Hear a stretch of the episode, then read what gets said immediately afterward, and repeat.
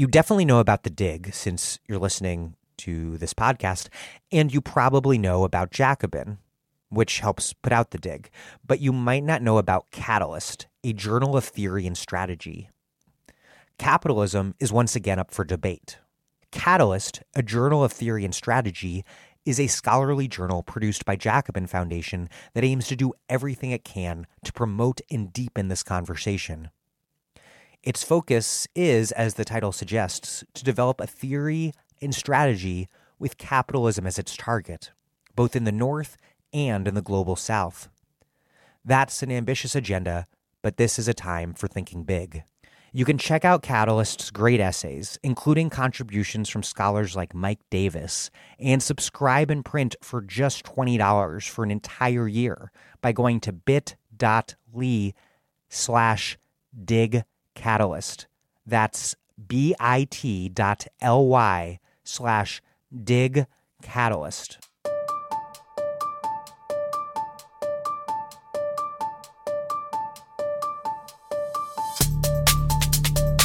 Welcome to The Dig, a podcast from Jacobin Magazine. My name is Daniel Denvir, and I'm broadcasting from Providence, Rhode Island. It's incredible and makes me feel incredibly old that Occupy Wall Street took off 10 years ago. It happened at a moment when no one thought that such a thing was possible. The left, after all, had been in a state of near irrelevancy for decades. The anti globalization movement that began in the late 90s and the Iraq War movement had boomed and then fizzled. And even during those brief booms, the left's assumed posture and ambition was to dissent and oppose. The idea that the point is to win power and govern to transform society, such a commonplace premise on the left today, was not on the table. It was almost unimaginable. Occupy generated a ton of debate and criticism on the left at the time and also in the years after. But looking back a decade, it's impossible to imagine the renewed US left that we have today coming into existence without Occupy and the cycle of social movements that Occupy kicked off. And then, of course, the Bernie campaigns, which spoke Occupy's language of class war against the 1%.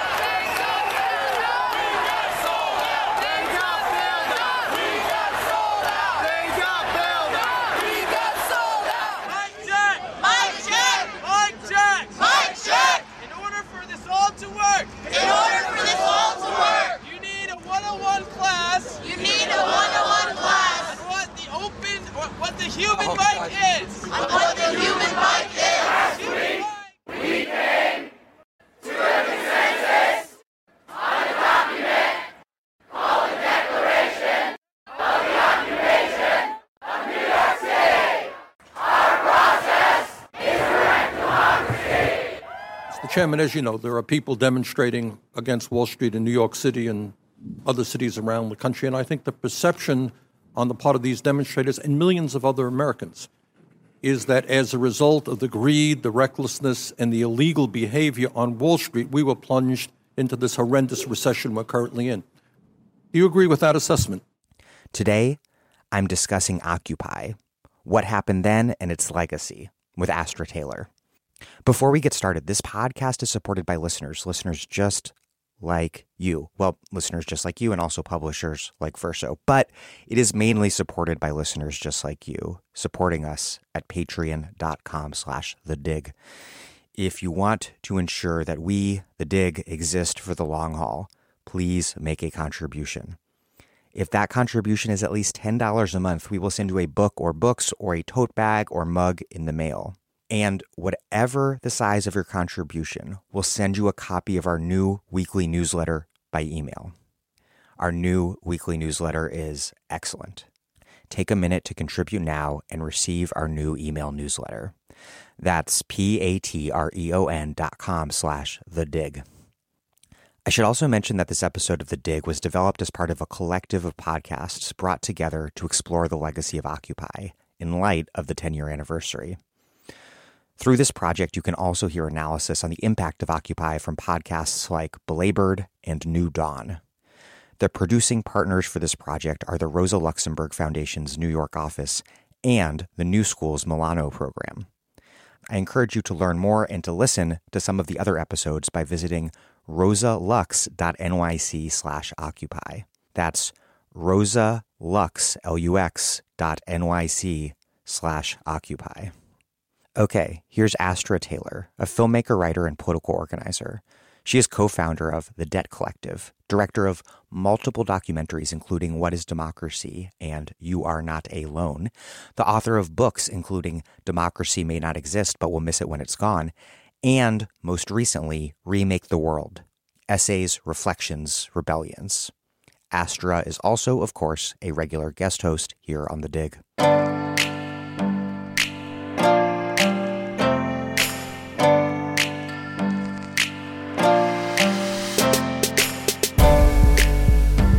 Astra Taylor, welcome back to The Dig as a guest. Thanks for having me, Dan.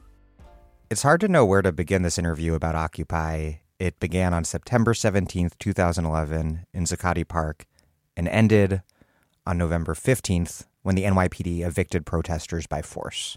So, I guess let's start just by setting the scene. What is Zuccotti Park and what happened there on September 17th, 10 years ago?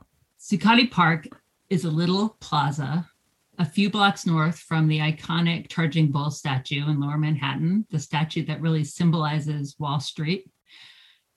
It's kind of an unassuming space. It's granite. There are these raised planters with some trees and some sort of benches.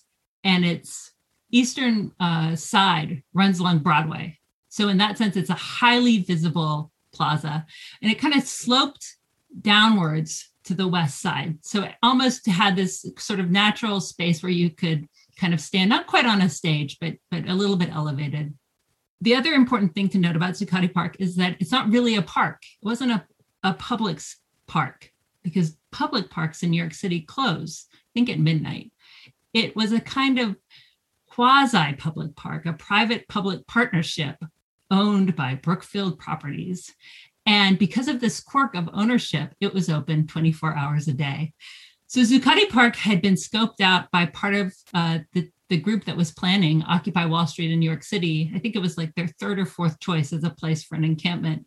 But it ended up being this the spot that we marched to that morning, or maybe it was the afternoon. I'm I'm, I'm confused. It was, might have been late late morning, early afternoon that we walked north from the Charging Bull statue. And I remember asking someone, Where are we going? And they said, I don't know, Zucchini Park?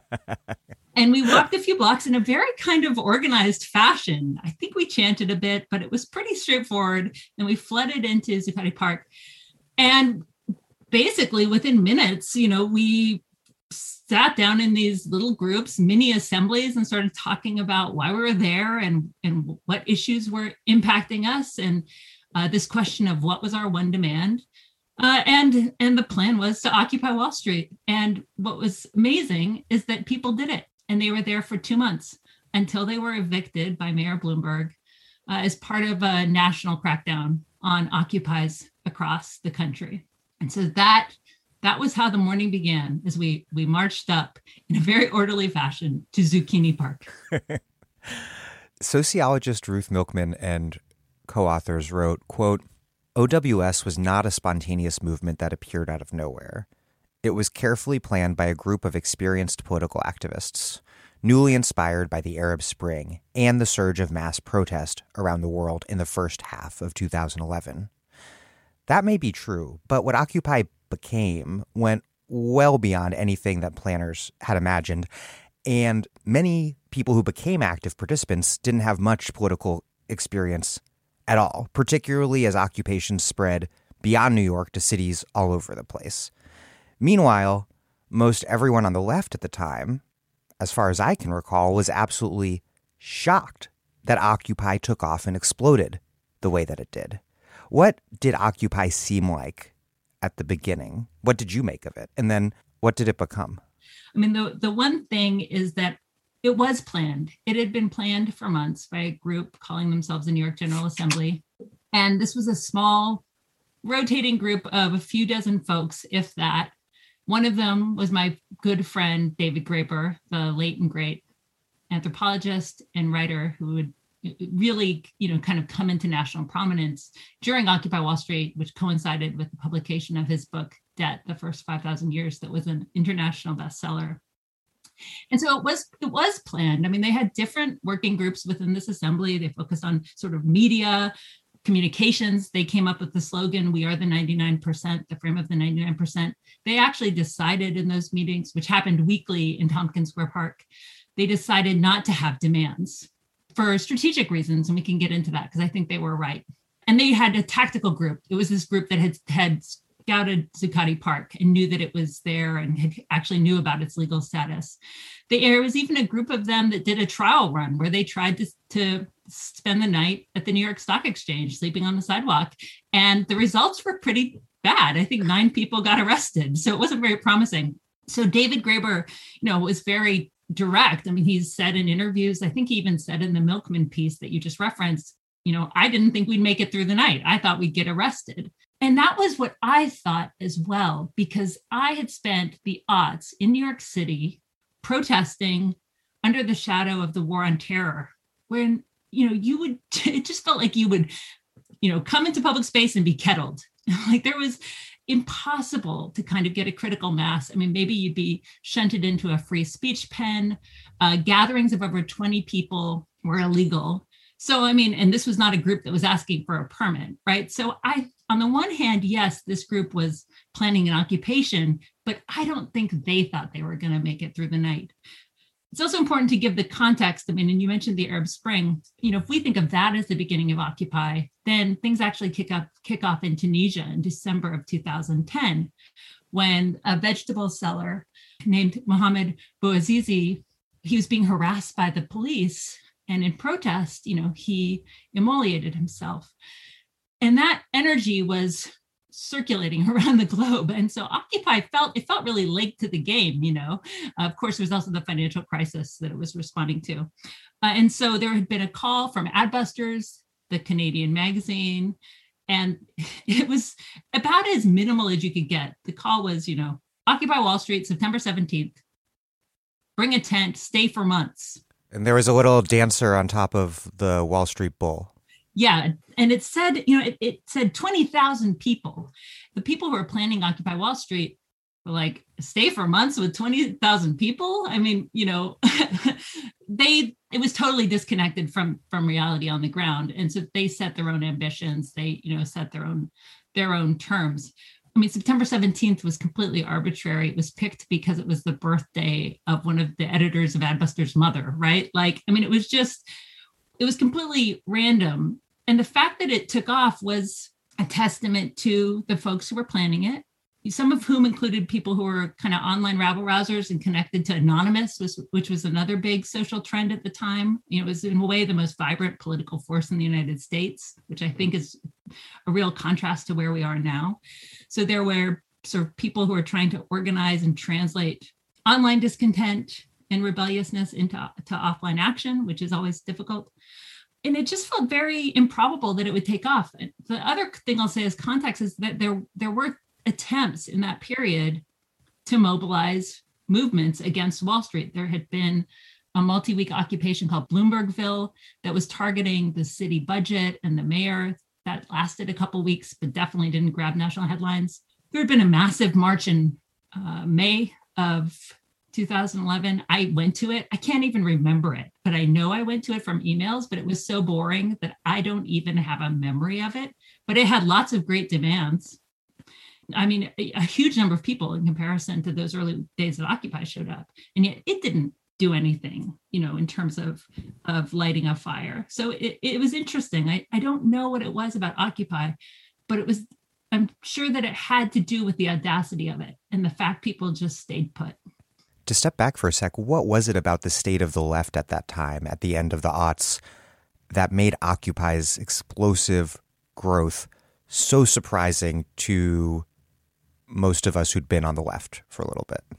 Dan, this is where I have to also um, invoke my privilege as a dig co-host because I, I think you and I both really recall how barren the left was in those days, right? I mean, it was was demoralized, beaten down. sidelined. It kind of reveled in its own powerlessness, right? I mean, there was um I'll I'll never forget, and I, I wrote about this at the time. I wrote I wrote about it in essays, I wrote it in emails to friends. But what really struck me that first day at Occupy Wall Street, September 17th, even though there was probably only 400 people, I didn't know them all. You know, I knew 10 of them, maybe 20 of them. I mean, for me to see all these fresh faces, even though objectively it wasn't very many, was astonishing. They weren't the same old people from the same meetings and the same tiny protests. Exactly. And so I, I was like, wow, something's going on. There's there's new people here. I mean, you mentioned this, right? That a lot of people who gravitated to Zuccotti Park were were neophytes. They were new to activism. And in a way, I was too. I mean, I wasn't new to the left. I had been on the quote unquote New York left for a long time, but I hadn't had a social movement to test myself with, to learn with, right? To be part of, to actually go to move from being intellectually a leftist to like being in solidarity and being part of a movement because there were no movements, so to speak of. Yeah, I mentioned it already, but definitely the post 9 11 atmosphere was tremendous. I mean, it it squelched the global justice movement, which I caught sort of a tail end of. I think you and I both protested in Washington, D.C. against the IMF. A16. A16, right? We were both there. And then it was over. It just, you know, it just dissipated and the anti-war movement sort of never really got its footing. And, you know, even when we managed to produce these huge crowds, we were dismissed as a focus group. And so the message from the establishment was really, you know, don't even bother. you know, don't bother protesting.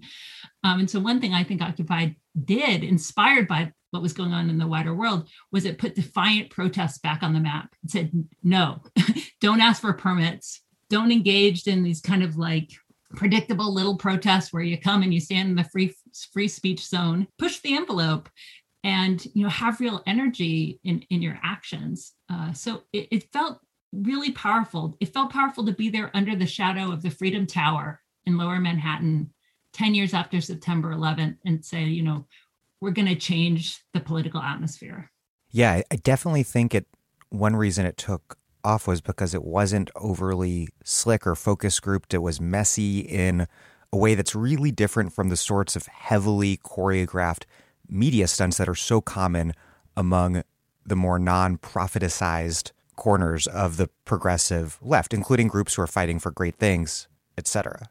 Occupy did, seemed authentic. And I think that's a reminder for those of us who are a bit older than today's median socialist to, even as I think it's important for us older people, older even if we're just barely around 40, even as we try to it's even though it's fine, I think, and useful for us to impart some wisdom and historical context to people who are newer to the left, to not rigidly or cynically presume that we always know for certain what will work and what won't. Because when it came to Occupy, most of us movement veterans had no clue what was about to happen.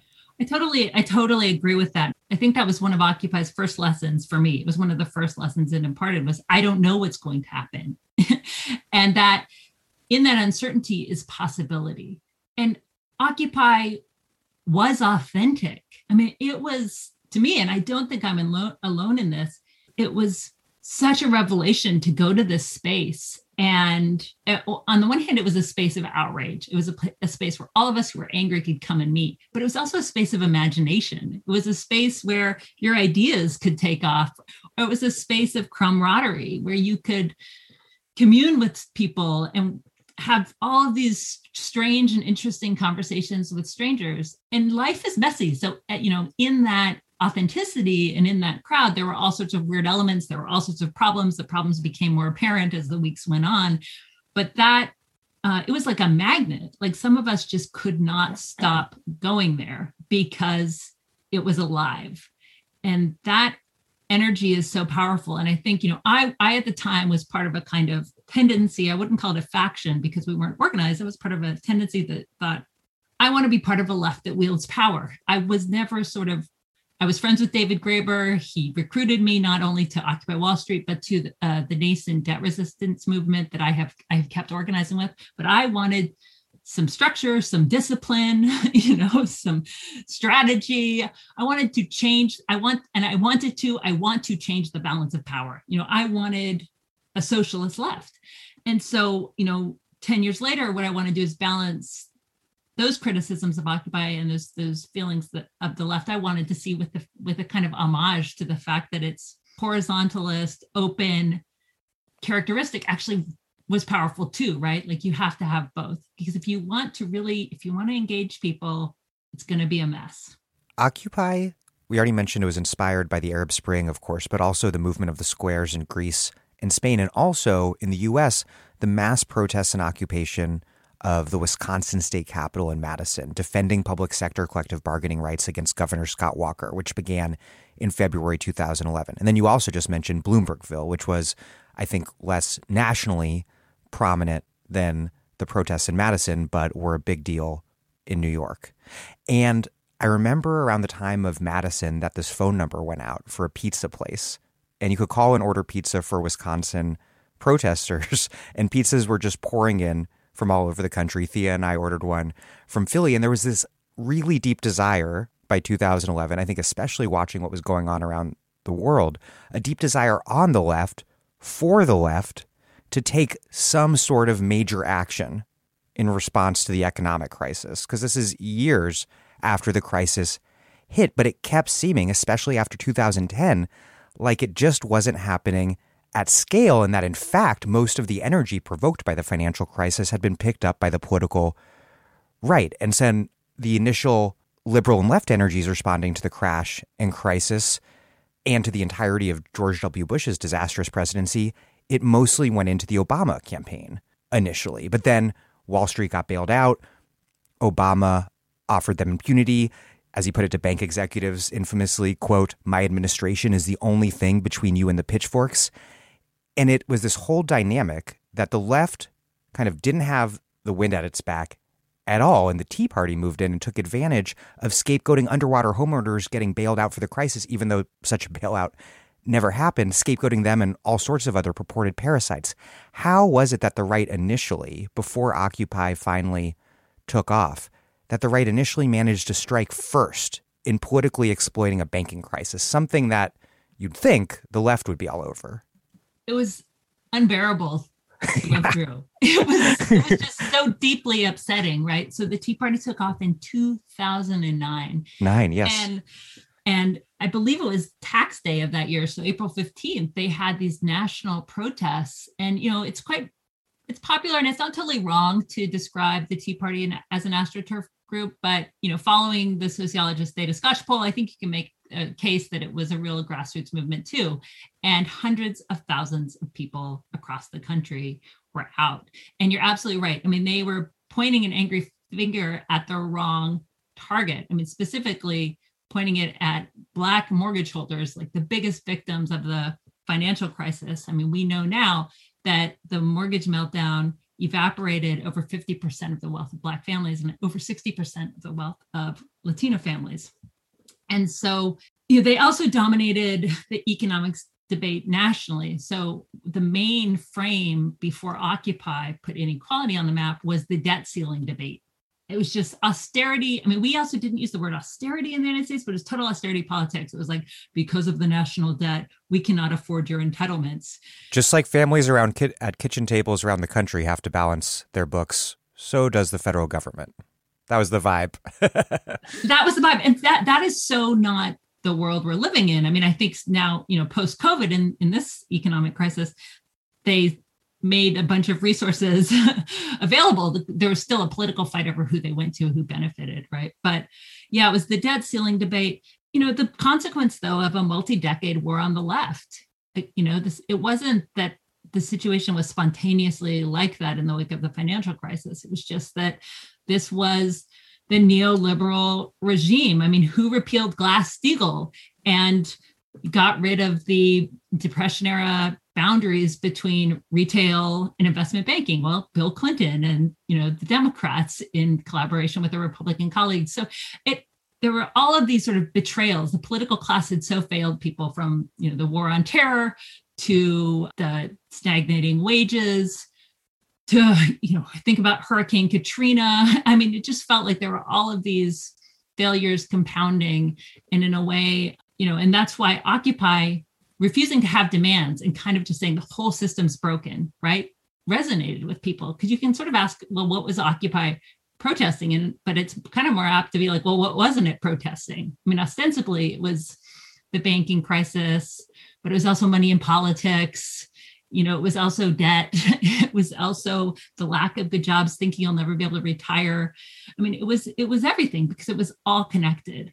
And you know it was such a powerful shift to go from watching these movements on the screen you know watching these uprisings uh, in the middle east and in europe and then in wisconsin to, to then being part of one and seeing how quickly it caught on because there were something like i you know over 900 encampments maybe more because i've heard that there were 400 in california alone at one point i mean so the public even though the media was mocking us and saying that we were dirty hippies and we needed to get a job, regular people were sending those pizzas. There was Librato's Pizza. I, I might be making up, I might be misremembering the name, but there was pizza shop and they were getting orders from around the damn world, right? And regular people were sending supplies and starting occupies of their own because it resonated. It resonated for a group that wasn't the Tea Party to say, you know, shit is fucked up and bullshit. And I think a big part of this was Obama's promise and then the reality of the Obama administration and this resulting pretty intense disillusionment. So many people who would go on to participate in Occupy had not only voted for Obama, but campaigned for him, invested these enormous hopes in his presidency. You remember those those hagiographic posters with his face, which are unlike anything we had seen before in American politics and unlike anything we'll see again, I think. And then sell and then finally celebrated in the streets the night that he won. And I remember standing there in West Philly being pleased that he won, but also seeing this mass energy around Obama being a sign that the left was not didn't have any power or influence at all, really, um, and feeling very ambivalent at that moment. But all these people were out there in the streets in 2008, and then three years later, after Obama had spent three years standing between the people with their pitchforks and the bankers, things had changed pretty dramatically. How how did that play out? That dynamic where this incredible ecstasy swung into disillusionment and then into Occupy.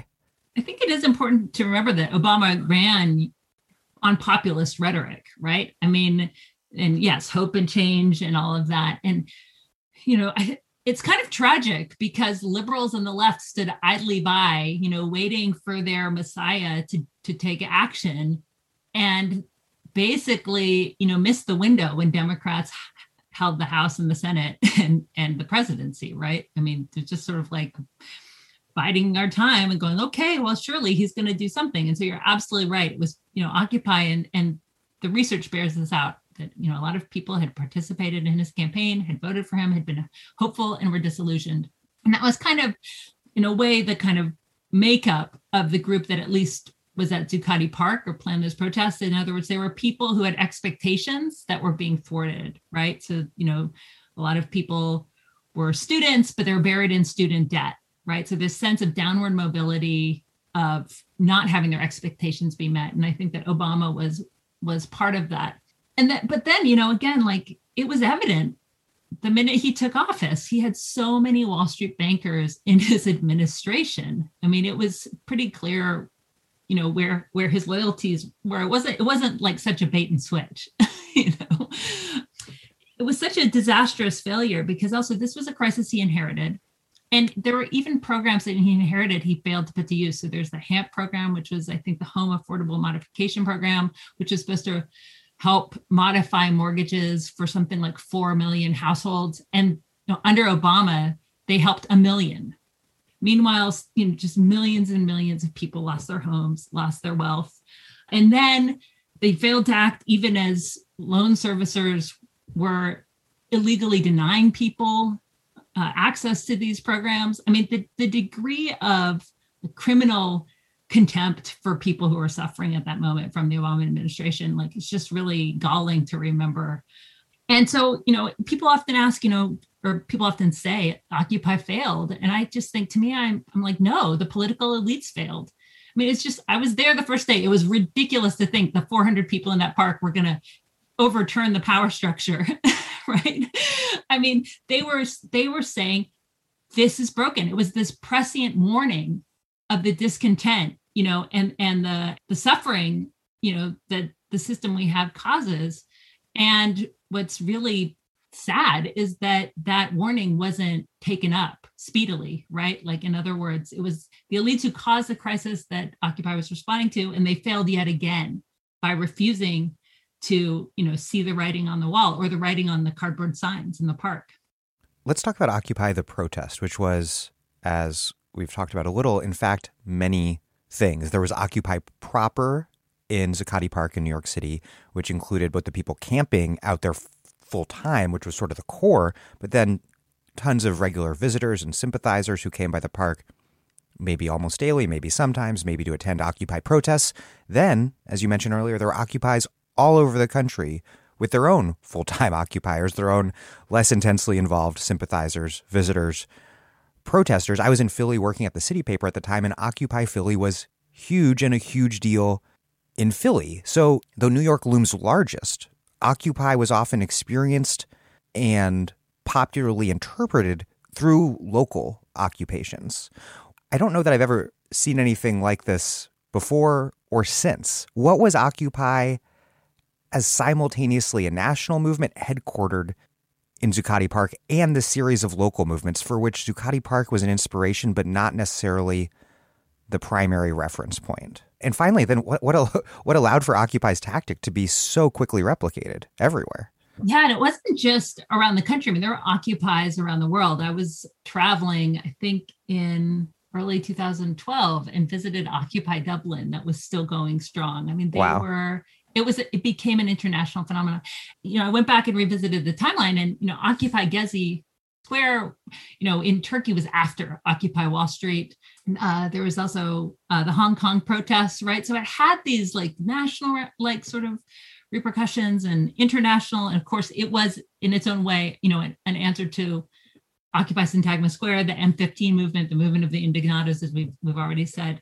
So yeah, there was no real headquarters. the Occupy wasn't wasn't a command center, but it was kind of an inspiration center. And part of the genius of the tactic of occupation is just that it's replicable you know you see it and you go okay i get that so i go to a place that's highly visible and hopefully has some symbolic value i bring tents and then okay we set up a library we set up food distribution we have some working groups we have some teach-ins i got this you know and it was something that people could do and they could see themselves in and then it you know, in these cities, occupies became a kind of meeting ground. And I think that's that's what their value is. That's why we can't end occupy in November, you know, when the park was cleared. Because more than anything else, what Occupy did was it created space for people to find each other. Again, a demoralized, atomized, alienated left, right? And you went there and you thought, I'm not alone. All of these other people are outraged. And the relationships that Occupy enabled and helped form, I think, you know, are still fueling the, the left today, are still really um, powerful. Nathan Schneider, who was at the planning sessions for Occupy Wall Street and wrote a great book called Thank You Anarchy, says, you know, people went to Occupy thinking they were going to a protest and they found a school. And I, I really love that because again, it was a place for those of us who wanted to be part of social movements, who wanted to be quote unquote on the left, to learn how to do it. You know, I didn't know how to organize my way out of a paper bag when I got to Occupy Wall Street. And it, it was this forum for learning. And sometimes learning is going, well, I don't like that. I disagree with this. I think that's the wrong tactic. I think you're an idiot. but it was like a place for those kinds of debates. So what I did when I got to Occupy was I did the thing I knew how to do, which was write and edit. And so I, with some friends from N plus one, sorry, yeah, from N plus one, the magazine and others, we launched something called the Occupy Gazette. Actually, we called it the an OWS inspired Gazette because we wanted to make clear we weren't like speaking for the movement, but we were inspired by it. And uh, we made five or six issues over the year. And what it did, what was great about it was I was able to commission pieces from not just all over the country, but all over the world. So I commissioned pieces from Cincinnati, Occupy Atlanta, Occupy. Nikhil Saval from Occupy Philadelphia.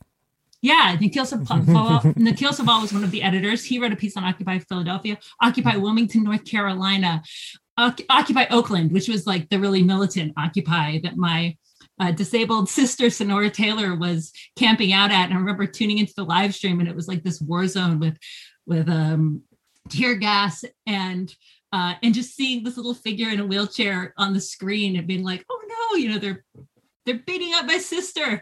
Um, so there were, you know, and I Oakland got always turns things up to 11. Oakland, yeah, we got to give Oakland some credit here. Uh, they also, it, you know, had an amazing action where they they shut down the port.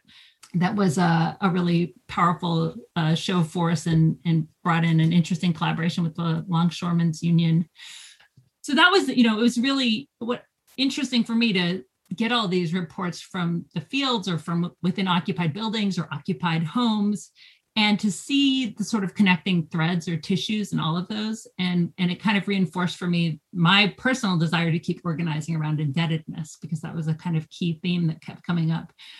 But but without a doubt you know those little groups all over the country you know sparked sparked relationships sparked campaigns. So i can speak to um, occupy athens georgia. I'm from athens georgia uh, that the Occupy group renamed itself, called itself Athens for Everyone, and you know basically ran occupiers for the um, uh, the city commission. You know, so that's just like one story of what Occupy did in one one little town, and there must be thousands of those stories, and I just don't know them. Yeah, no less of a card carrying socialist than Bhaskar Sunkara wrote, quote, Occupy has been tactically adaptive, owing in large part to a creative wellspring within the anarchist movement. Kind words. I mean, he's, you know, it's true. I think this is why, as, as much as I, you know, say and said, you know, I'm not an anarchist, I disagreed with these aspects, I really appreciated the creativity and conviction. And I, I think that's really essential to movements and, and this feeling that you're not taking your marching orders. When you got to the space of these occupations, you were invited to, to be creative, to be a participant.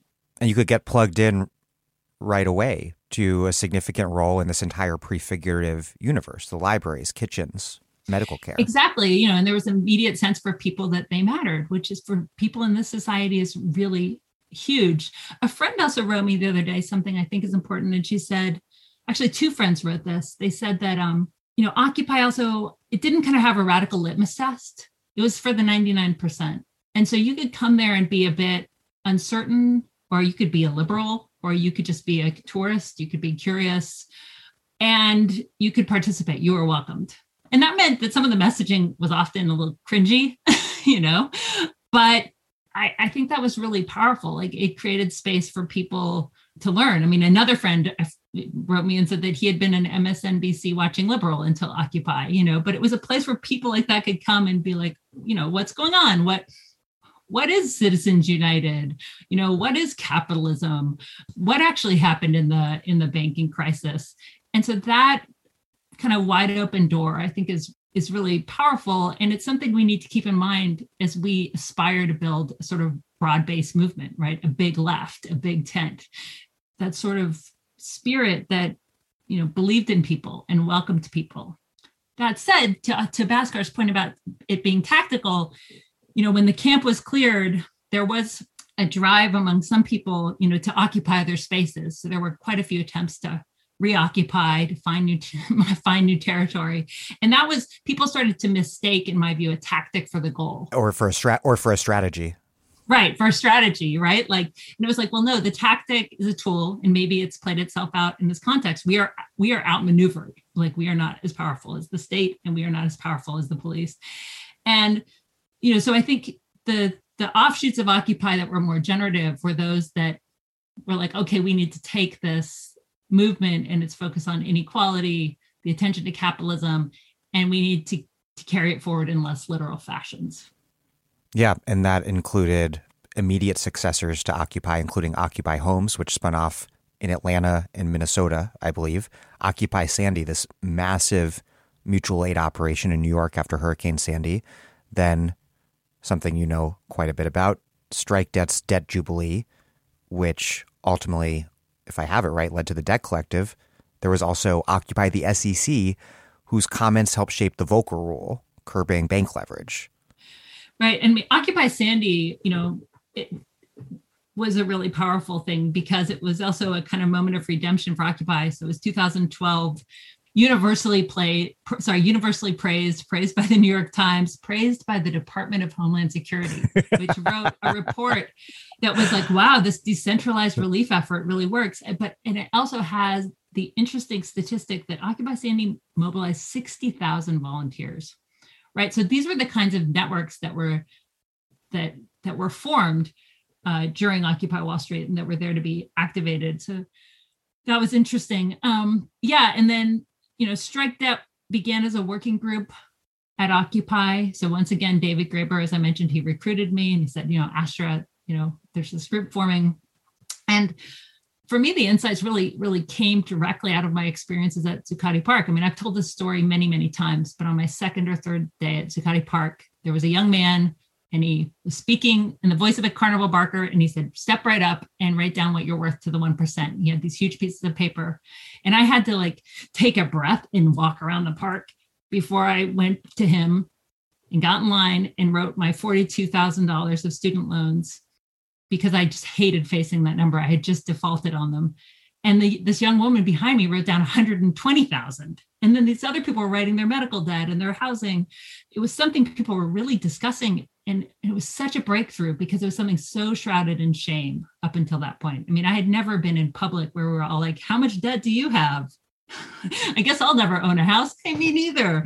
You know, I can't pay. And, you know, we went from I can't pay to then going like, maybe we shouldn't pay. And that uh, and so we began as nerds do we began researching the financial mm-hmm. sector you know really digging into theories of financialization but through an organizing lens. Like what would it take to organize around this to build strategic power around this? So it was actually at occupy wall street in 2012 actually at zuccotti park where the call for student debt cancellation was first raised. There was a big protest called One T Day. It was the day student debt surpassed $1 trillion. It was organized by the Occupy Student Debt Campaign.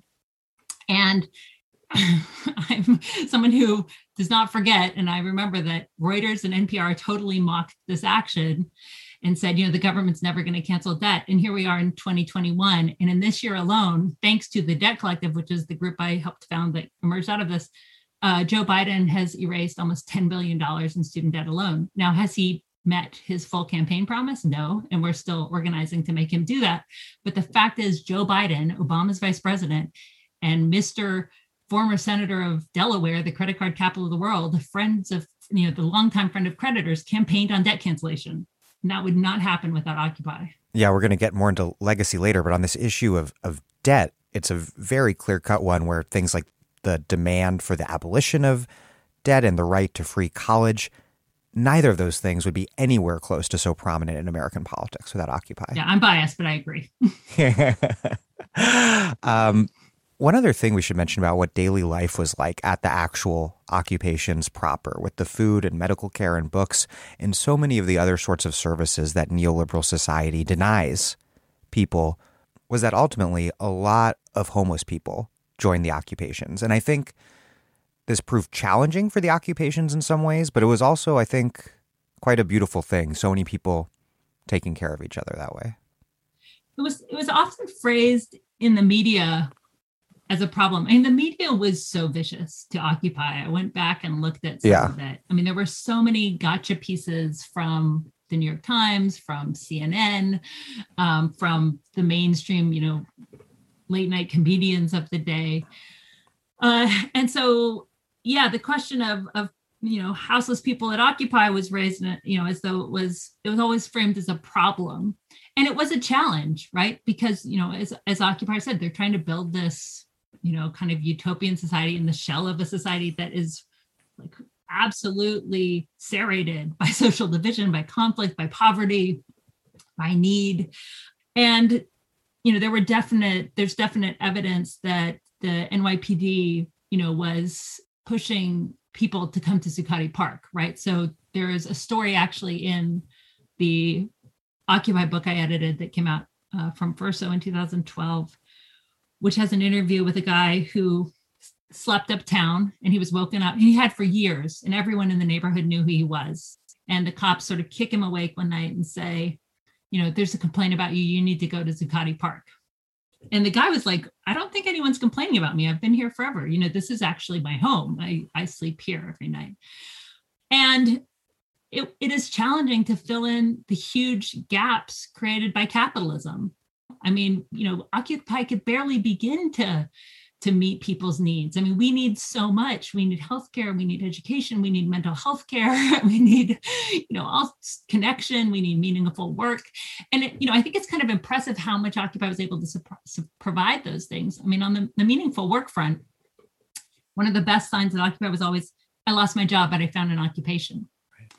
And one of the favorite insults from bankers passing by was get a job, you know? Hippie. It, yeah take a shower get a job. And it was like what they it was uh, they couldn't see that we were doing meaningful work. We were working you know? And of course a lot of us had jobs. A lot of us had two or three jobs you know? A lot of us had lost our jobs because they had freaking like sunk the economy right? Like you know if people didn't have jobs it was it was on them. But you know occupy was able to provide a kind of provide meaningful labor even if it wasn't remunerated.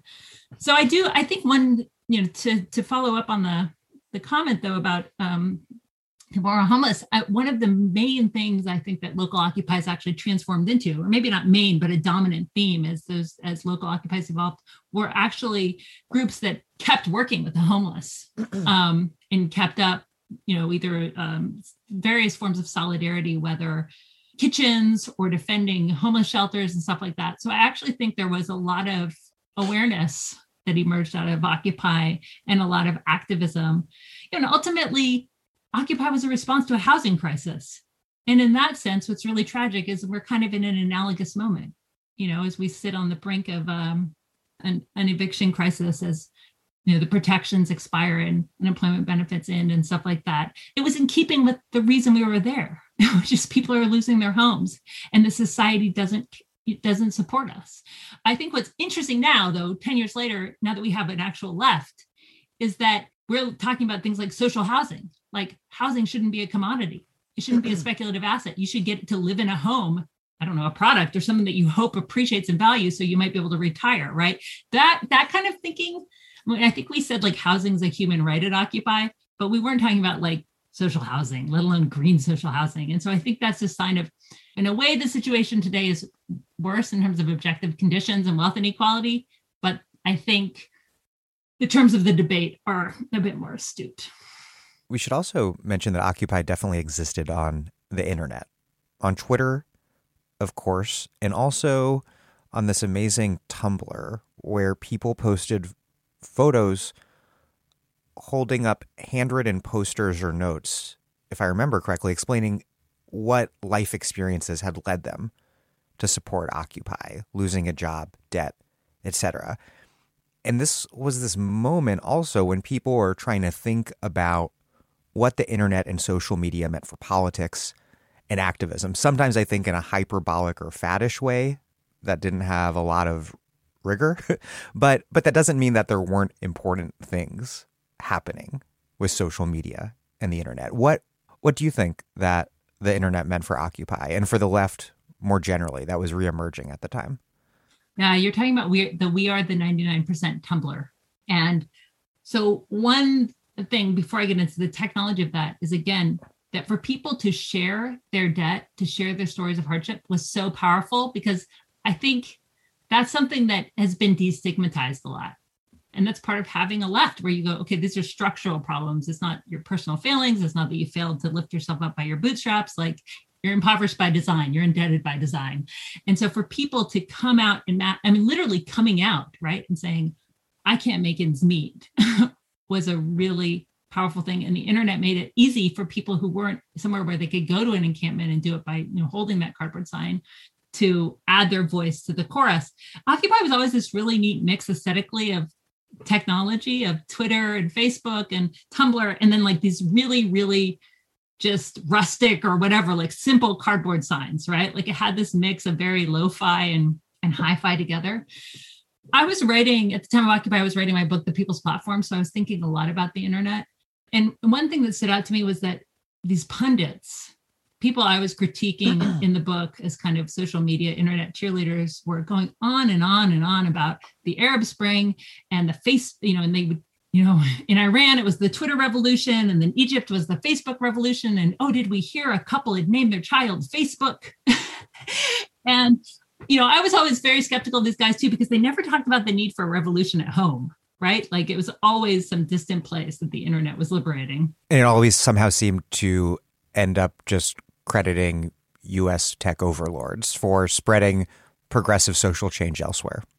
Exactly. Like those those people need our technology to bring you know we're bringing democracy to them through these you know basically colonial means. Pat on the back american capitalism.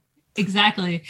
And i thought was really interesting was that the lesson though that all of us who had been watching these revolutions on live streams the lessons we took from it was like yeah sh- yeah it's important to get the word out. It's important to live stream. But what's really important is going in your body to a public place right? So in other words, the sort of chattering class was fetishizing the tech and you know kind of right giving these the silicon valley tools as credit. But regular people were like oh we need to meet in space as embodied humans and find each other you know and defy the authorities together in real time in real space and so i thought it was i just was always very struck by the fact that people actually took you know they weren't taking a kind of determinist or tech fetishist lesson from these mediated, these technologically mediated revolutions. I mean, I, I interviewed um, Nelini Stamp, who was a very visible figure at Occupy and Direct Action, all sorts of working groups. And, you know, she's been involved in basically every movement, you know, since then about Occupy's legacy. And she,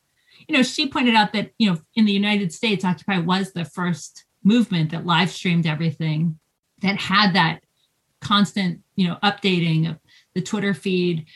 Uh, transparency was a really big theme in Occupy, right? So people would, would, tweet out, you know, there was no messaging discipline. You tweet out all the ugliness and all the conflicts and everything like that. what that enabled, in addition to sort of transmitting the tactics, right? Bring a tent, set up a food station, set up a library.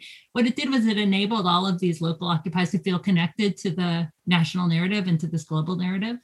And it was the first time that we really you know sort of experienced that here in the us and so in that sense i think occupy kind of changed protest in two ways. One it brought back this kind of defiance and this this sort of you know yeah we're not doing the choreograph thing. And then also you know and you live stream it and you spread the word that way even critics of occupy acknowledged almost immediately that it did a lot to change the terms of the political debate with this new emphasis on economic inequality the 1% elite versus the 99% majority, and just like the return of class politics as a frame to think about what was wrong with America and the world, something that really was not much of a frame in American politics or hadn't been much of a frame in American politics for decades. And even beyond that, Sarah Jaffe wrote in 2013 that it wasn't just changing the narrative, but something really even deeper. She writes, quote, Occupy killed what British professor Mark Fisher, in his slim, cutting little book of the same name, calls capitalist realism. What did that new language feel like at the time, and what were its shorter and longer term impacts? You know, it's interesting. The, the claim that Occupy changed the conversation that first year, so late 2011, 2012, used to, it, it actually used to hurt my heart because I I just was like I want to do more than change the conversation. you know, I want to make the capitalist class quake. you know, it seemed very to, insufficient. It seems so inefficient. and I think now though I'm like that that was no small feat. I mean, it was so I it was again, kids, let me tell you how bleak it was, right? And so part of why I threw down with Occupy was because I had been waiting you know, since the demise of the global justice movement for some, for a movement focused on class, on economics.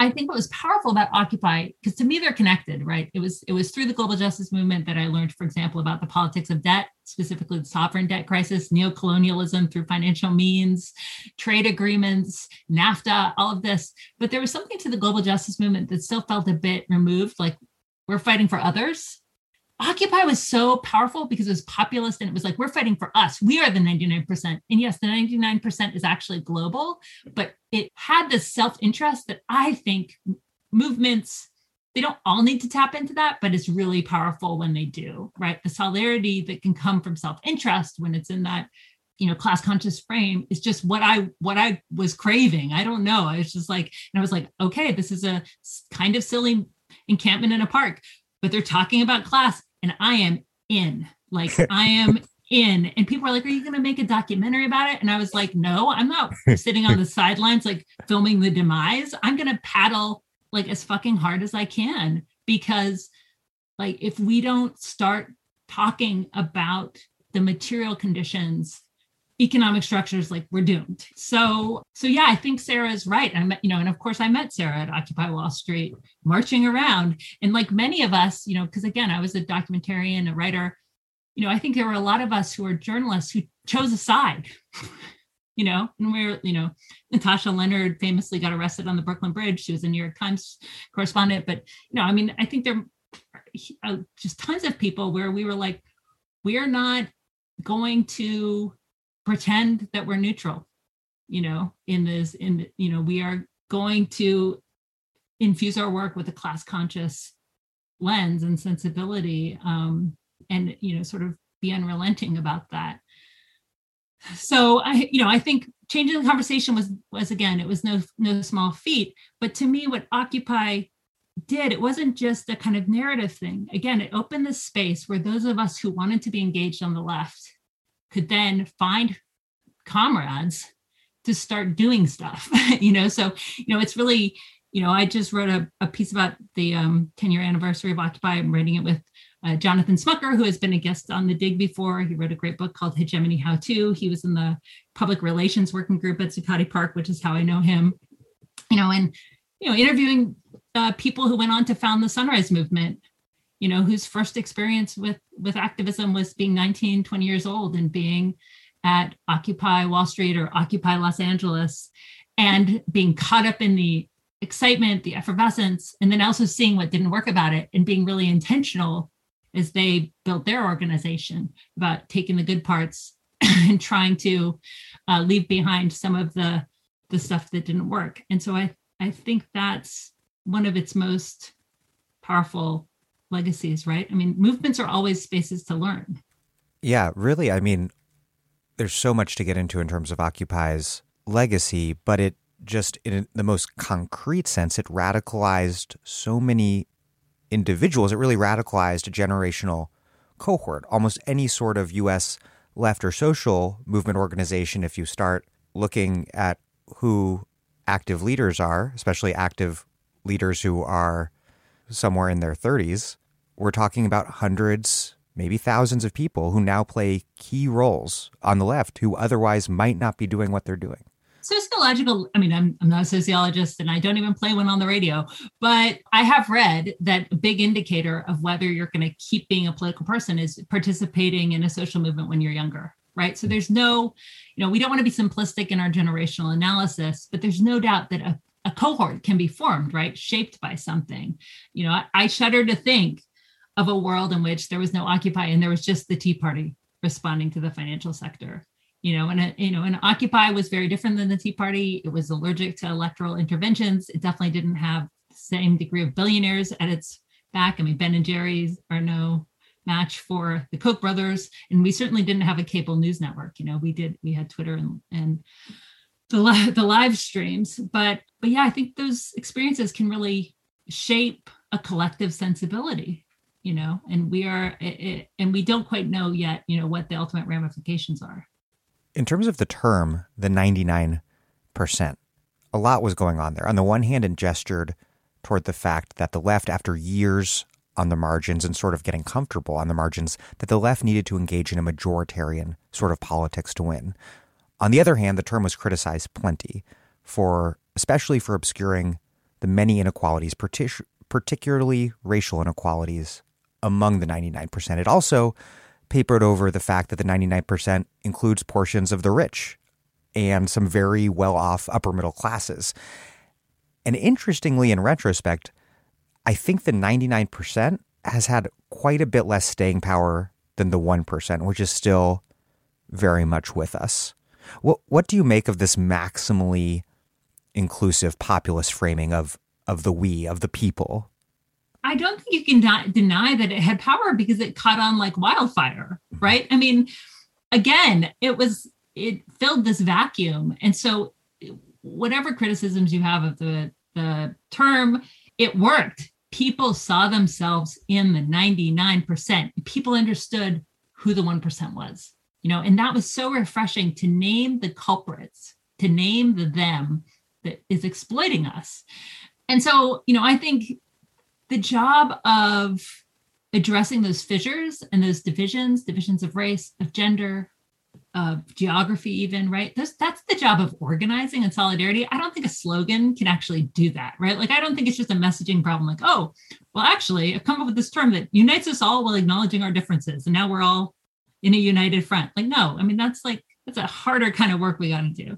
So, I mean, I think it, was messaging genius and you know i i think that you do need to dig into the percentages and be like actually it's actually the 0.01% not the 1% or actually it's the 10% 1% if you're writing pol- tax policy you know but we were tr- what we were trying to do as as occupy was break the spell of neoliberalism again this capitalist realism point and so i think the 99% you know was really a powerful frame to do that. Um, you know, Occupy also got a lot of heat for not having demands.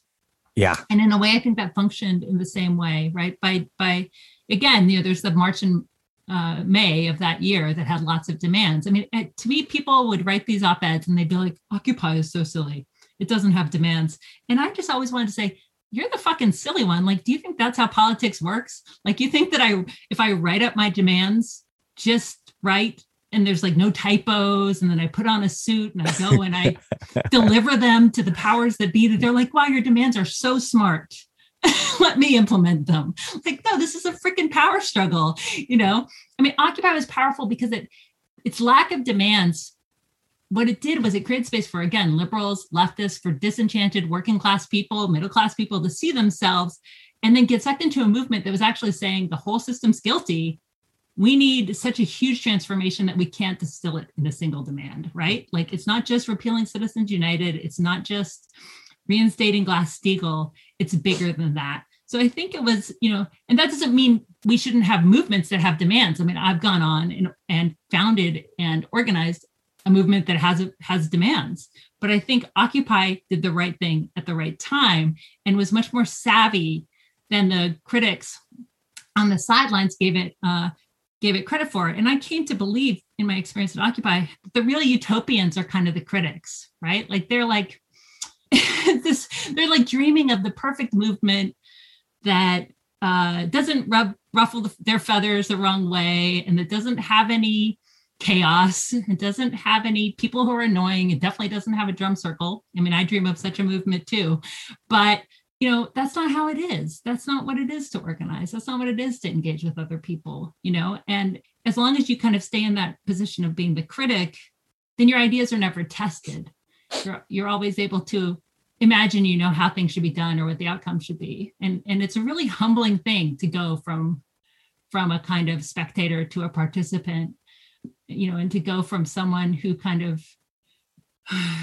philosophizes to someone who organizes, you know, and I say that as someone who kind of made that leap during Occupy. And I can tell you, man, that organizing is a lot harder than making documentaries about philosophy and writing books. And it seemed to be expecting something of Occupy that Occupy just couldn't deliver and sort of misunderstood what Occupy was. My take is that Occupy couldn't, in many ways, do articulate more than it did. It was, I think, a necessarily open ended, short lived movement that allowed for everyone to come together precisely because the reality was that there was not really a left in existence at that time. There were not specific proposals or demands or specific visions. The left's politics were inchoate at the time. And so I think Occupy precisely the role, at least in retrospect, that it ended up serving was for there to be a venue for a left that did not yet have its politics defined to begin to come together and have the conversations and take the actions that would lay the groundwork for the left to grow and come into its own. It couldn't. Demanding that Occupy do otherwise would have been putting the cart before the horse. Yeah, I completely, I completely agree with that. I mean, in this piece that that Jonathan Smucker and I just wrote, we at one point talk about Occupy as a bridge, and it was a bridge between the left of the late 90s, right? So the global justice left, a very anarchist inflected left, and the left we have today, which is far less uh, ambivalent about leadership, about structure, about taking power, uh, and is more socialist. And it, you know, it's really interesting because I think, you know, I felt uh, like I was a bit against the current. You know, as much as I was a, a staunch defender of Occupy, and again wanted to paddle as hard as I could to make, you know, to be part of the movement, to be part of that uprising. I didn't think oh well what we'll have in 10 years is like a revival of democratic socialism you know i mean i would have been very happy to learn that at the time but you know the the there was a different kind of mode of doing politics that was dominant and it was again it did you know it had it had aspects that i that i want to honor. You know it it it respected people's autonomy. It aspired to cultivate freedom and equality and you know had a kind of commitment to consensus and really engaging people.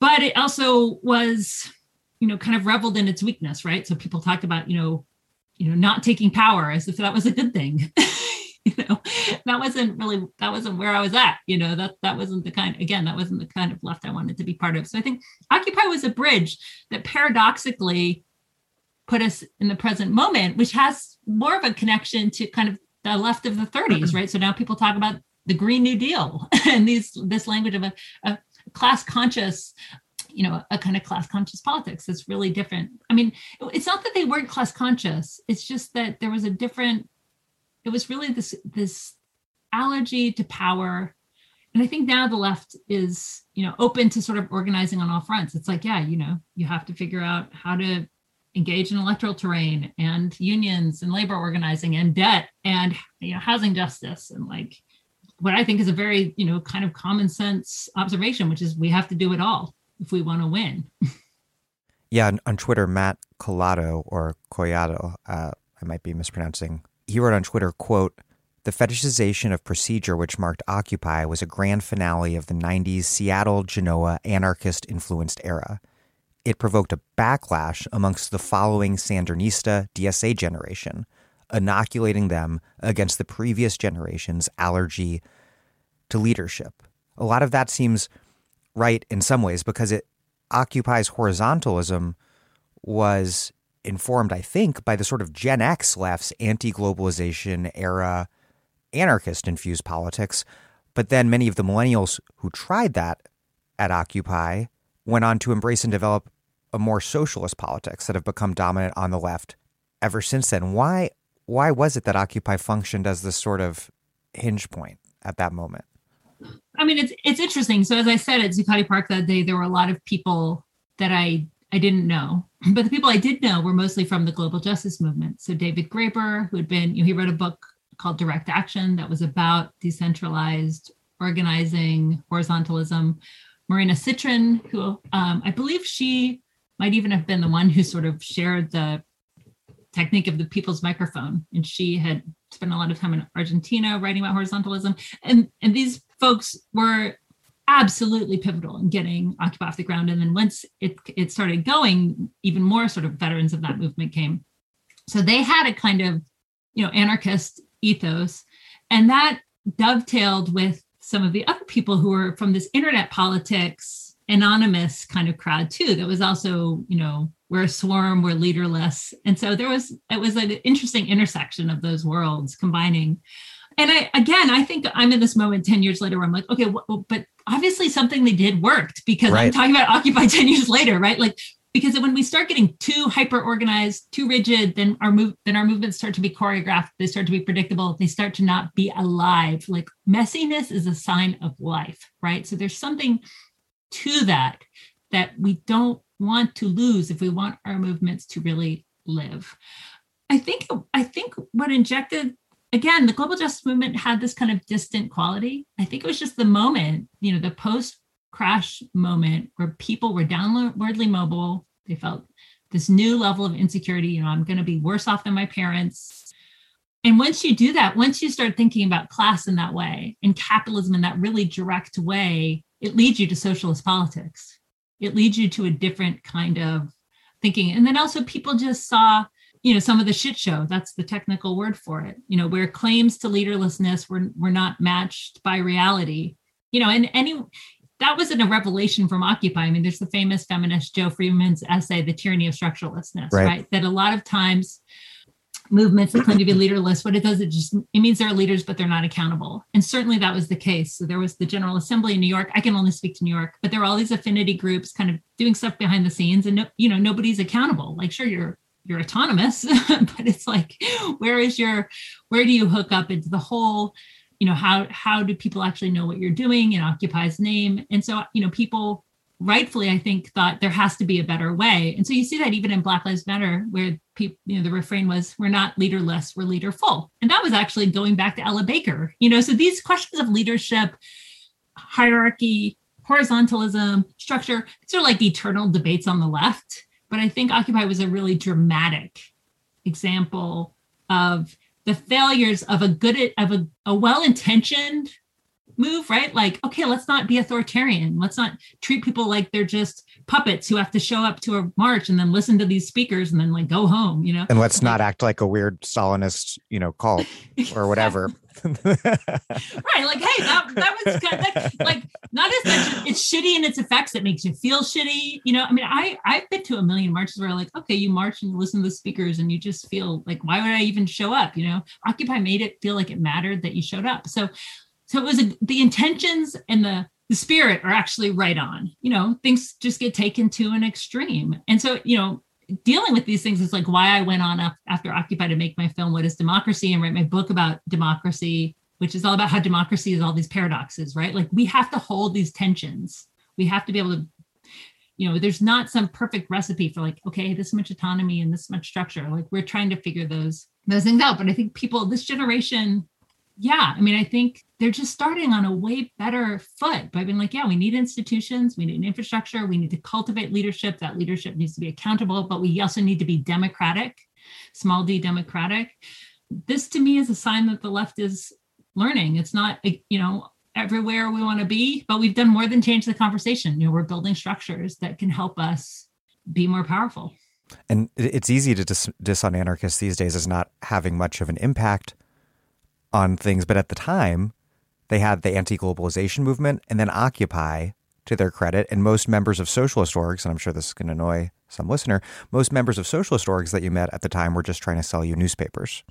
It, it, they were so annoying. I'm going to just get the hate mail with you. Like, I, like, why would you want to be associated with them? I'm sorry. I mean, and this is the thing. This is why I was like, at least my anarchist friends are doing things. And like, I have a little bit of an anarchist in me. I'm not going to lie. So let's let's do it. And they built a movement that again with the 99% as the frame and the demandless frame actually was inviting to all kinds of people you know and that also again that is to their credit. It wasn't a sectarian it wasn't a sectarian movement. It was strategically open. And you know and again here we are talking about it 10 years on. And before we get any farther we should probably pause to just have you describe what the general assembly was and how it operated, including through the use of the people's mic? General Assembly was, you know, the most basic way you could ever imagine direct democracy. So, so again, you know, Occupy was was born of a disappointment with electoral politics and with representative democracy. You know, is the sense that the people who represent us don't represent us. You know, they're completely marinated in corporate donations, and so it kind of thing where okay let's throw the baby out with the bathwater right? Like let's have no representation. Let's have have a direct democratic assembly. And the inspiration had come from seeing these forums used to great effect in argentina in greece and elsewhere. Um, and so occupy i think it, it, ran on a system of modified consensus. So you had to reach a, a 90% threshold you know and for something to pass and people could block proposals, which means that one person could stand up and say, you know, I'm so against this idea that I block it. And that I think it's important to, to kind of give the um I've never I've never been a proponent of consensus. So I'm going to try to put aside my view and just say what the people who support it believe. And it comes from a laudable idea that, you know, everybody matters. We don't want to just have the 51% dominate the 49%, right? We want to find solution that people actually support, you know, and so we want to talk it out. Now, I think that that idealism sounds even more incredible. And actually, I almost feel a bit nostalgic for it in this moment because I think we're so polarized. I mean, that's a word liberals use a lot, but I mean, we're just, it's like this radical left movement that was like, hey, we disagree, let's work it out together. Right. I mean, it seems very, I almost can't imagine that today. And maybe there's something in that we need to revive. I'm not something sure. either utopian or naive, depending yeah. on how one looks at it. yeah. And so these were open. They happened twice a day. But you know, I in my memory, I'm they're always happening at dusk. They're like at the magic hour, and because uh, electric amplification was illegal, people would use the people's microphone. So you, you would repeat so that people in the back could hear. Right, you'd repeat this statement. So you know, you know, it felt to be part of them like you're part of this moving, breathing piece of poetry. And they were, uh, they actually were fine for running the camp. I mean, I think one one thing Marina Sitrin would say, who I mentioned before, is that you know these general assemblies work when there's very concrete things being decided. So, like things were decided, like, well, how do we do the laundry? This camp produces a lot of laundry. Should we buy some storage bins for the food station? Should we bail out our comrades at Occupy Oakland? Yes, we should. We have lots of money because we're Occupy Wall Street, you know. So yes, money should go to bail. Those that it was great for stuff like that. It was harder for things that were more lasting because there was such turnover, right? Like because anyone could show up. So there was a weakness, right? You could have the right of voting essentially, but without the responsibility of having to follow your decision through or even be ever coming back. Of course, blocks could be very t- contentious it's just not a model that scales, you know? And and by the end, they had really devolved. I mean, I remember one night, this was after the eviction, when there's kind of this like ghost of Occupy hanging out in the park. And people Rump Occupy. Having, yeah, exactly. And just like really sad pseudo general assembly and someone got punched and it was live streamed. And I was like, this is bad, man. We need to move on, you know? Uh, so, but it, it was a kind of political theater. And I, you know, it's, it, I don't mean that in a in a dismissive way because theater can be really powerful. Like for people who have been completely estranged from small d democracy their whole lives, it was freaking exhilarating to participate in a general assembly and be like, are we staying? Are we keeping the park? Are we moving? And you all decide together to stay, you know? I mean, it was like, it's completely energizing, but it was also doomed from the beginning and attempts, some of the more experienced people involved in the global justice movement tried to swerve and pivot to a different model, a spokes council model that had been used, you know, in the past in their movements. And like occupiers were not having it. Like they were just like so committed to the General Assembly. I think they approved some sort of modified spokes system just like a week or two before the NYPD cleared people out. It was so contentious, man. I think those were some of the the the more intense meetings. And, and you know, in my opinion, like the spokes council model is still too democratic. You know, I mean, it's still not. It doesn't. It's too horizontal. Yeah. Yeah, it's still too horizontal. Like, but it was too hierarchical for most a lot of occupiers at the time. Yeah. Exactly. Even though it was very that was a very standard structure from the anti-globalization movement. Yeah. And, okay. So the spokes council model, for people who don't know, it's just basically like you have working groups, then the working groups are represented. So it kind of has a quasi, I guess you could say, a quasi representative function instead of like every person having to be there at the meeting at every time, right? Like it was like your spokes on a wheel. And it would what it, it was meant to do was as Occupy got bigger and unwieldy, and there were a hundred working groups, that those working groups could, you know, meet at the spokes council and have a bit more efficiency. And uh, it was absolutely disastrous.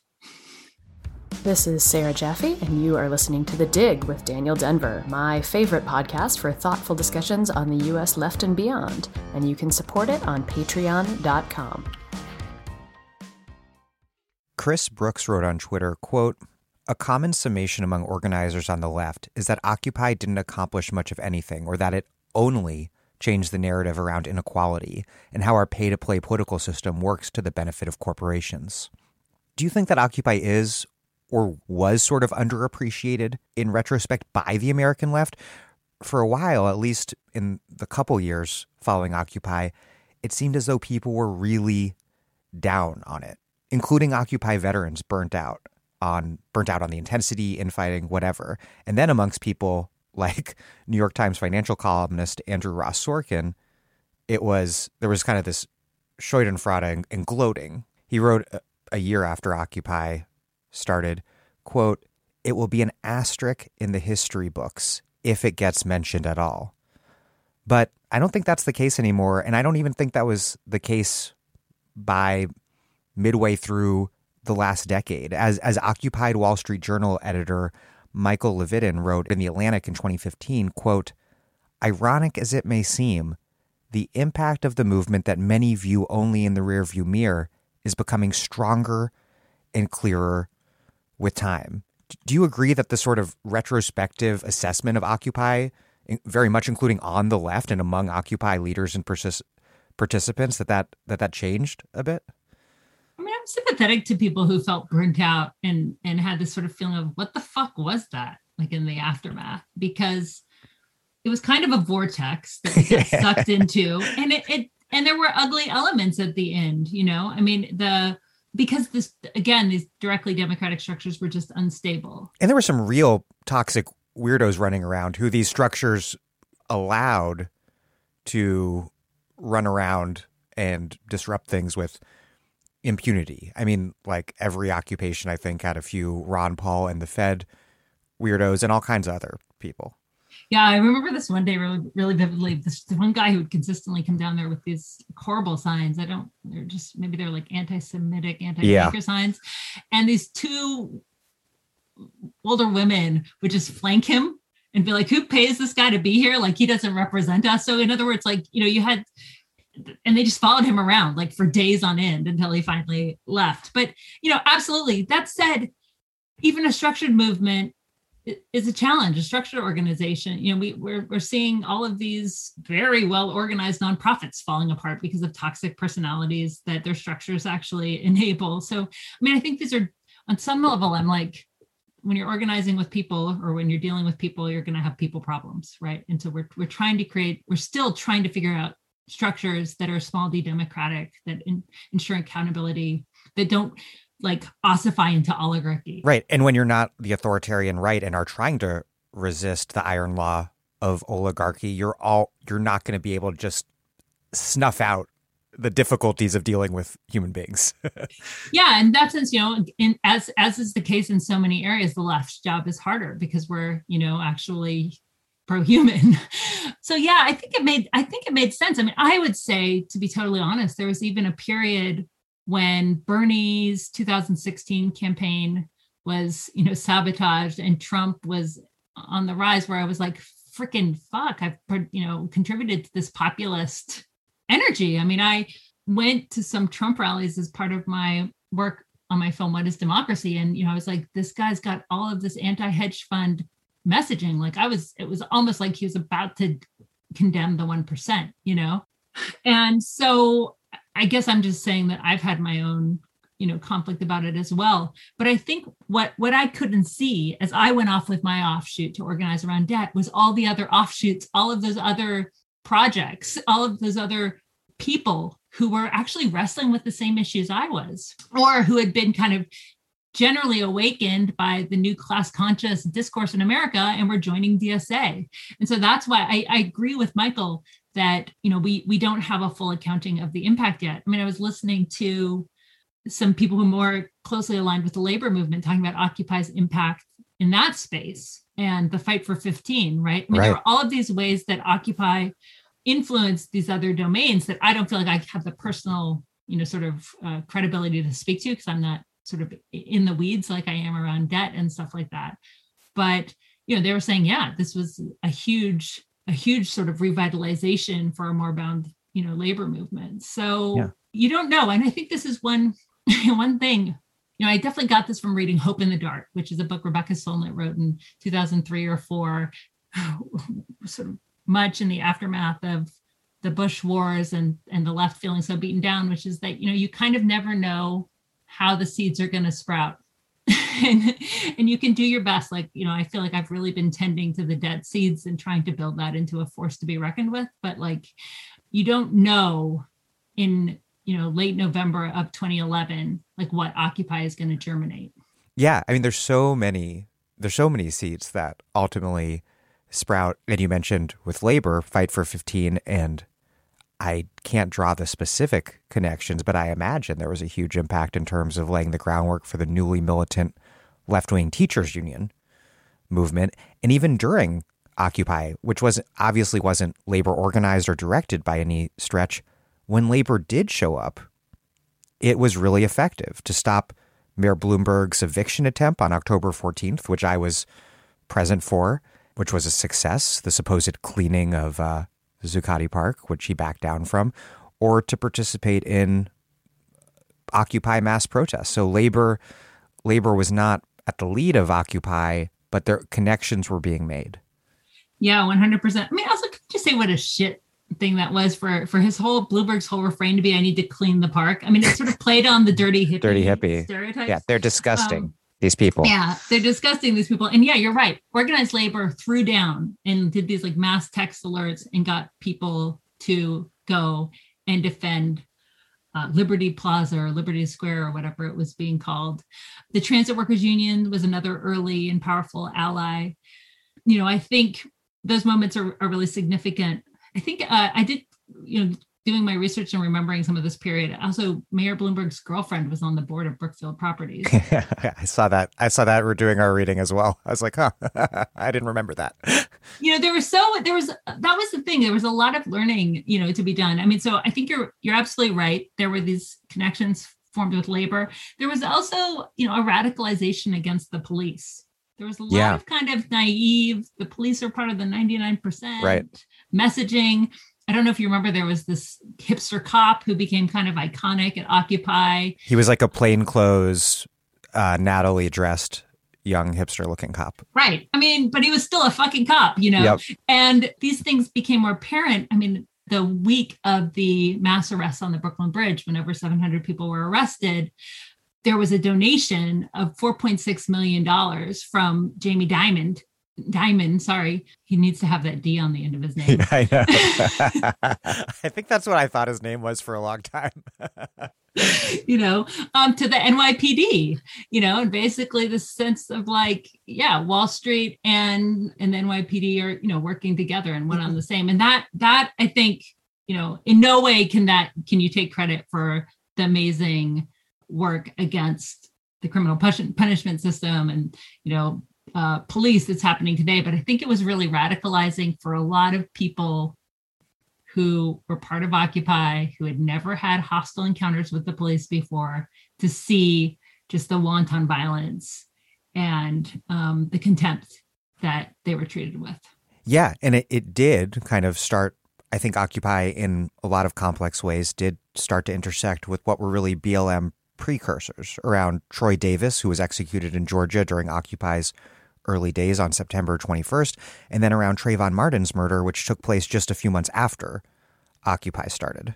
And then, as you're saying, the NYPD had a major impact on the course of Occupy. And I feel like the repression mostly pretty much backfired, which is not to trivialize or romanticize what in some cases were pretty horrible costs of this repression, including really a really serious injury suffered by the Iraq war vet Scott Olsen in Oakland. But there was all of this repression. And though activists obviously and rightly decried police abuses at the time, it seems to me like it did more good for the movement by helping draw more attention to it than it did in terms harm than it did harm in terms by taking people off the streets and putting them in jail because both the September 24th mass arrests and pepper spraying of acti- activists and then the October 1st march across the Brooklyn Bridge which as you mentioned led to the NYPD making more than 700 arrests these were both things that generated just like massive amounts of attention Yeah, it is true. I mean, Occupy was sort of catapulted into the mainstream media by these incidents and by these viral videos of police violence.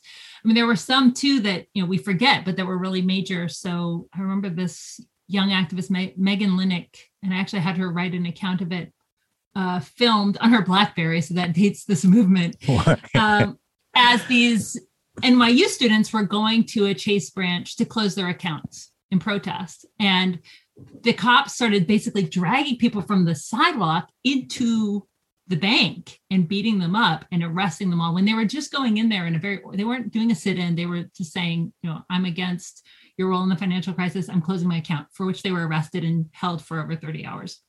And that video got over a million views and that was that was novel at the time right? To have these moments sort of be transmitted and circulated a lot of that was anonymous was amplifying these things and they had such an enormous reach on online. And i think you know occupy what people had to get their minds around was that cops protect capital i mean that's what that's who they are serving. They're protecting they're protecting property not people you know and ultimately they're protecting profits. And that's actually something you know that is a really core insight. And they were you know there to smash heads when the time came. And i saw you know a lot of people get thrashed you know at my time at occupy and certainly it was happening i think there were over 8000 occupy affiliated arrests around wow. the country uh, and millions of dollars. I think Oakland paid out over 10 or 11 million dollars of damages. You know, so the public's paying for that too, right? We're paying for the violence that this that these forces are perpetrating. Um, so yeah, there were there were these again. That's sort of the teachable moment, right? because it was it was definitely a shock to some people's systems to see this stuff. We've been talking around this for a while, but Occupy in terms of its legacy. It stood at the beginning of this cycle of social movements that would become and shape the left's resurgence. Chicago Teachers Union strike in 2012, Standing Rock in 2016, Black Lives Matter in 2014. Before that, as I mentioned before, these BLM precursors, and there was also particularly among Latino youth increasingly militant protest against the Obama administration's mass deportations, tied to a related struggle against Arizona's SB 1070 anti immigrant law. And then came Bernie 2016, Bernie 2020, the most recent Black Lives Matter movement, the explosion of DSA beginning in 2016. And with Bernie and DSA, the, the connections are, for me, extremely clear. For me, it's, it's impossible to imagine either taking off the way they did without Occupy. But more generally speaking, to what degree did Occupy create this new American left in all of its variety? And to what degree did it more mark the emergence of a newly emergent left that was fueled by a ton of different factors? Yeah, I don't think you can say it created it. You know, that gives Occupy too much credit, but uh, it was an, it was the opening salvo, right? Like it helped inaugurate this new era. Again it was a an in it was a it sort of foreshadowed what was to come. And i do think i do think it contributed in some really direct ways. You know one is it, it brought back this kind of defiant protests like you know yeah we don't care that there's no permit. We don't care if we're going to have to fight the police. Like we're we're you know going to have a more sort of militant ethos it also you know injected this class analysis that has been carried forward in these movements right? I mean even the protests against gun violence were highlighting the gun lobby and highlighting the profits of the weapons manufacturers and things like that.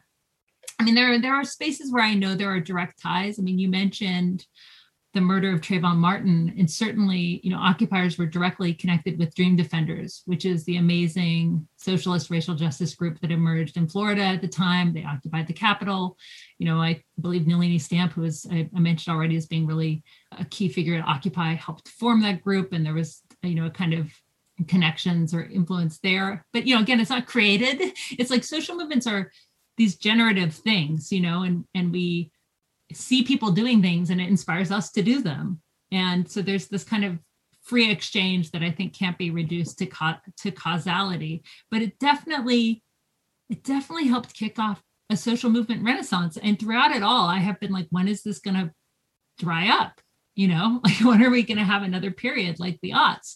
And I'm I'm really happy, to, you know, that we that we haven't done that. You know, certainly I agree with you that you can see these direct links to Sanders, to DSA. Sanders, of course, you know, then inspires AOC, inspires the squad. But there's also been an incredible resurgence of leftist candidates at the local level, and, and including a lot of occupiers who ran for office. Um, so you mentioned Nikil Saval, who is now a state senator in, in, Pennsylvania. You know, I always point to Jillian Johnson, who is uh, basically the mayor of Durham, North Carolina. She was really prominent in Occupy Durham and Black Lives Matter. There is Sandy Nurse, one of them, you know, who I just picture leading Occupy Direct Actions, who just want to, or is the presumed victor to win her primary, uh, is heading to to New York City Hall representing Brooklyn. I mean, so there's lots there's lots of examples of that. It would be interesting. I've never seen a full accounting, you know, of occupiers who kind of basically, you know, have gone on to occupy traditional politics and have done so in a way that addresses a lot of occupy's concerns about co-option right? And how did how do they do that? One they're deeply connected to social movements. And two they're they're funded by small dollar donations right? Because occupy was all about money in politics citizens united and all that. And so you know it also helped popularize this is one point that that sandy nurse i think is really clear on you know that Occupy made these campaigns possible in a way by by educating the public about kind of the political economy of elections. Like if you don't fund it, you don't own it. You know, if you don't fund it, they don't represent you; they represent their donors. And so it's had this huge impact on on the left, but also had an impact on politics more generally. It laid the groundwork for Bill de Blasio's Tale of Two Cities 2013 mayoral campaign, which obviously didn't turn out to be anything close to what everyone was hoping for, but it did play a big role in making inequality and kind of the inequality of the Bloomberg years, the NYPD enforced inequality of the Bloomberg years, the defining feature of New York politics. It was key in Elizabeth Warren's early rise, whatever came of that and whatever you think of what came of that. And it also also arguably played a key role in laying the groundwork for Obama to stigmatize Mitt Romney's private equity background in the 2012 presidential election. So this is really something that just swept over American politics in its entirety. You're right. It's easy to forget uh, the Romney stuff. I do think that Occupy unwittingly aided Obama in that sense because ironically as well. Ironically, because there was there were two comments that he made that kind of helped sink his ship. One, he very condescendingly told an audience that I think included occupiers from Occupy New Hampshire that corporations are people, my friend. Um, That's such a good line. which was completely just like out of touch with the vibe in that moment. And then he made his famous 47% mark uh, remark, right? So Occupy's out there talking about the 99%, the 1%, and he says, well, there's the 47% who basically are the takers, you know, leeching off the makers. And, you know, that that was the end of Mitt Romney. And our and it was a private it was a private event, but it was a private event with with uh, service workers uh, employed who one of whom decided to record it. That is that is solidarity. I mean, you know, what's interesting though is what what did that show the Republican Party? Well, that they need to talk populist. So as a result of that, we're kind of in a more dangerous moment, right? Because Trump, as I said, you know, he he was totally happy to have these jumbotrons denouncing hedge funds, you know, and just saying all sorts of bullshit.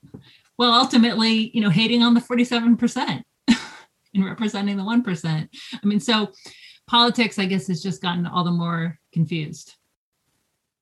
Returning to something we were talking about a little bit earlier, I'm not entirely sure why, but Occupy laid the groundwork for the rise of a new left in a way that the anti globalization movement a decade prior to Occupy did not. In part, I think the anti globalization movement was smothered by 9 11. That's pretty obvious. But I also think that it was protesting the emerging contradictions of neoliberalism at the height of neoliberal legitimacy and power in the 90s. So the mass support that that movement and the Nader 2000 campaign, the mass support that those things could draw upon was was ultimately relatively thin. But 2008 was this thorough indictment of neoliberalism, and it put the system into something much closer to a legitimacy crisis. Do you think that's what made the left so much stronger after Occupy? It's just on some level, it's a question of before or after 2008.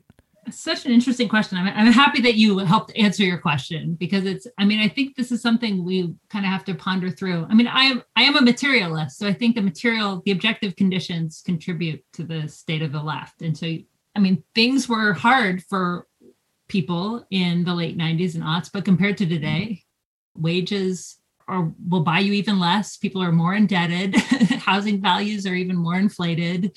You know, I mean, our politics is even more sort of paid for by the corporations because we've seen these restrictions on campaign financing come off. We've seen more voter suppression. So I think, you know, yeah, we're in a post 2008 reality and people, you know, on the one hand, you know, I mean, people are responding to the times and to the the, the crisis, the, the everyday crises of their of their lives. I do think it's just interesting you you remind you putting those two things together because that that was me at like whatever 19 like watching the global justice movement in nader. And i think on the one hand as i said the global justice movement i mean for me it was like hugely edifying and important because it got me thinking about finance and all of these things. But as i've said multiple times it, it was distant. And if you wanted to root yourself in that movement then it was like go to a local direct action network training. You know it wasn't join dsa uh, so it had this as, as critics have said you know it was all about sort of summit hopping. So you go from one big protest to the next. It didn't have a lot trying to repeat the miracle of seattle which could never quite happen again.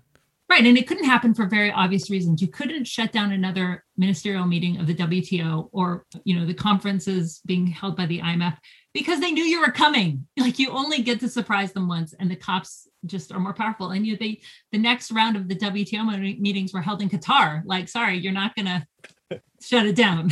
just not going to happen. So yeah, people got stuck on this sort of repetition, and you know it was theater and it was kind of bad theater. And then the Nader campaign, you know, people can debate that endlessly, but it was like going for the gold without building the necessary bases and structures, right, that could sustain a left.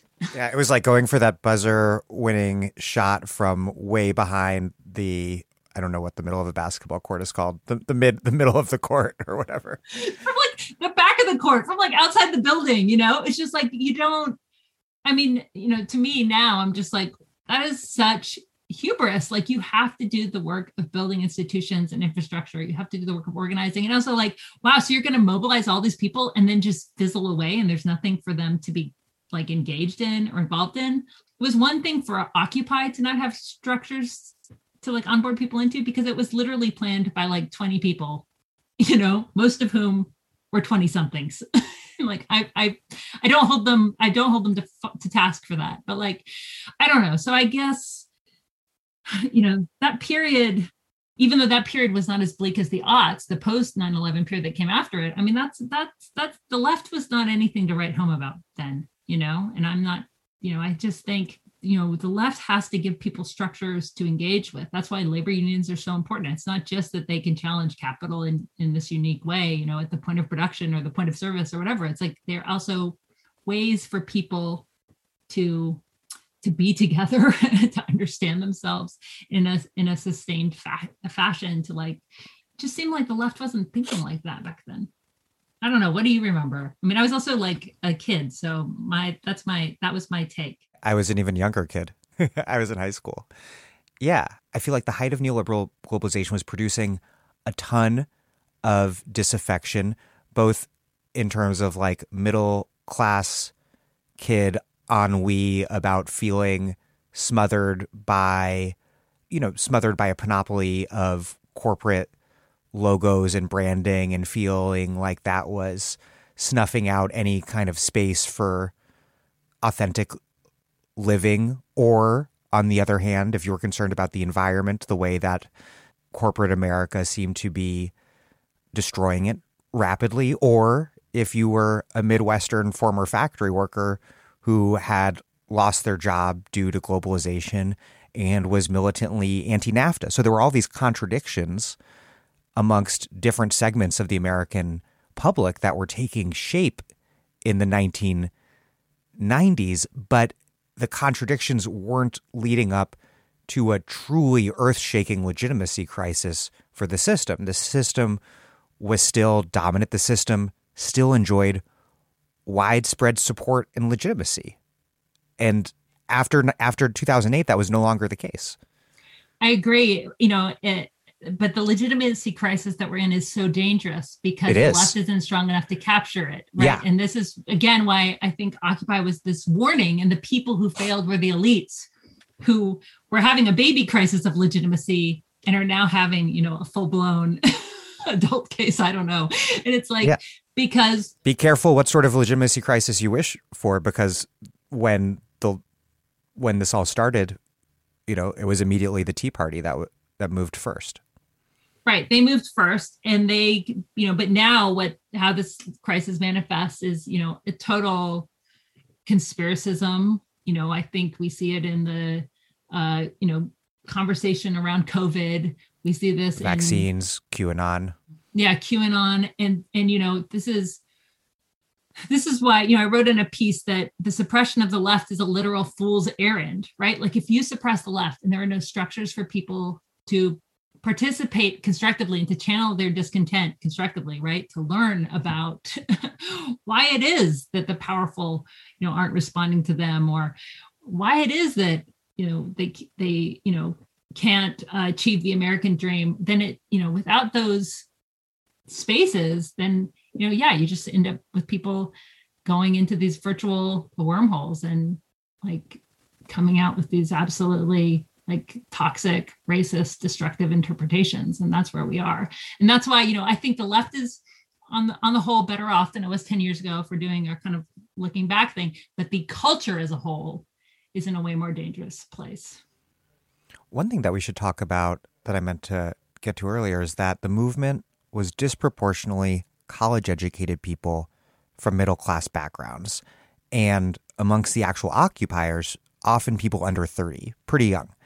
Many, though, were also underemployed or recently laid off or heavily indebted. It was, in short, disproportionately made up of the sort of downwardly mobile middle class that would later form the core of a revitalized DSA and the 2016 Sanders campaign. And so, unsurprisingly, there was plenty of criticism at the time and afterwards of the whiteness of Occupy, though by most accounts, the protest got way more diverse over time, and there's always an extent into which a certain emphasis on the disproportionate whiteness of something like Occupy it really obscures the mix of people who were there and whose lives were lives were changed by Occupy. I think it's clear though that Occupy's whiteness and the persistent disproportionate whiteness of of different corners of the left is a problem. But the the question is if we're interested in solutions, what is the origin of that problem? Because I think this critique about representation is vitally important, but I also think these critiques are too often made in a moralistic rather than strategic way. Definitely, you know, there was you you referenced it. There's the the, the sociological paper by Ruth Milkman and others that did a kind of data analysis and found yes, you know, these the occupiers we met uh, and studied, you know, extrapolating from their commentary, you know, are younger, downwardly mobile, indebted. Again, they're kind of a disappointed generation or a generation that's being let down. That said, I do think the movement, you know, diversified as it grew. And certainly when we talk about some of the issues at the camp, you know, who was actually holding down the space and camping in the park at the end, these were not middle class folks who were there. And different occupies had different class characteristics and makeups which is not to say you know it's not to say that the the problems you're raising weren't problems. It's just that i think there there is some some nuance there. You know but certainly occupy never reflected the 99% this idea you know that we are the 99% was always aspirational and wasn't reflected in the movement's demographic makeup I don't know. I mean, it's it's it's a tough it's a tough issue because, as you said, it's a problem that lives on on the left in some corners of the left. I guess for, I have multiple thoughts. One is, well, I'd rather white people be organized than not in socialist movements. So, you know, I just want to. I think it's important to just say that. Like, I'd rather have people. I'd rather have white folks be joining DSA than gravitating to QAnon, which is something white folks seem to really like to do. So I just want to state that. The other thing is, I think when we talk about our movements being diverse, you know, you mentioned that it was kind of moralistic. I think we have to think about it in strategic terms. And I mean that in, in two ways. We don't want diverse movements just to be nice. we want diverse movements because we need everybody to win. you know, and that is that is it. Like our survival our it is bound up with other people joining and us forming not just coalitions but alliances right? I mean this is a strategic point. This isn't about us like looking good or something like that. This is like we we need this. The other strategic but it's strategic in a, another sense which is if you're actually focused on economics and material issues be it in debt debt like i am be it housing employment you know and labor what you will do is actually find that those those issues are racialized right? Like when we start following the chains of predatory finance, what we find is that you know the people who are most buried in student debt, far from being the image of like the white MFA graduate who's just thought they could make a living writing poetry or something, actually black women are the most burdened by student debt. and that it's black students who are you know defrauded by predatory colleges who hold these enormous debt burdens without gaining any of the benefits of education so it's like if you actually do the economic work, right? If you actually are doing politics that's not just uh, it's not just about feelings or sentiment or whatever, but it's actually like, okay, let's talk about material reality. Then, if you're doing that, you have a strategic reason for diverse people to join and come together to fight for their shared liberation.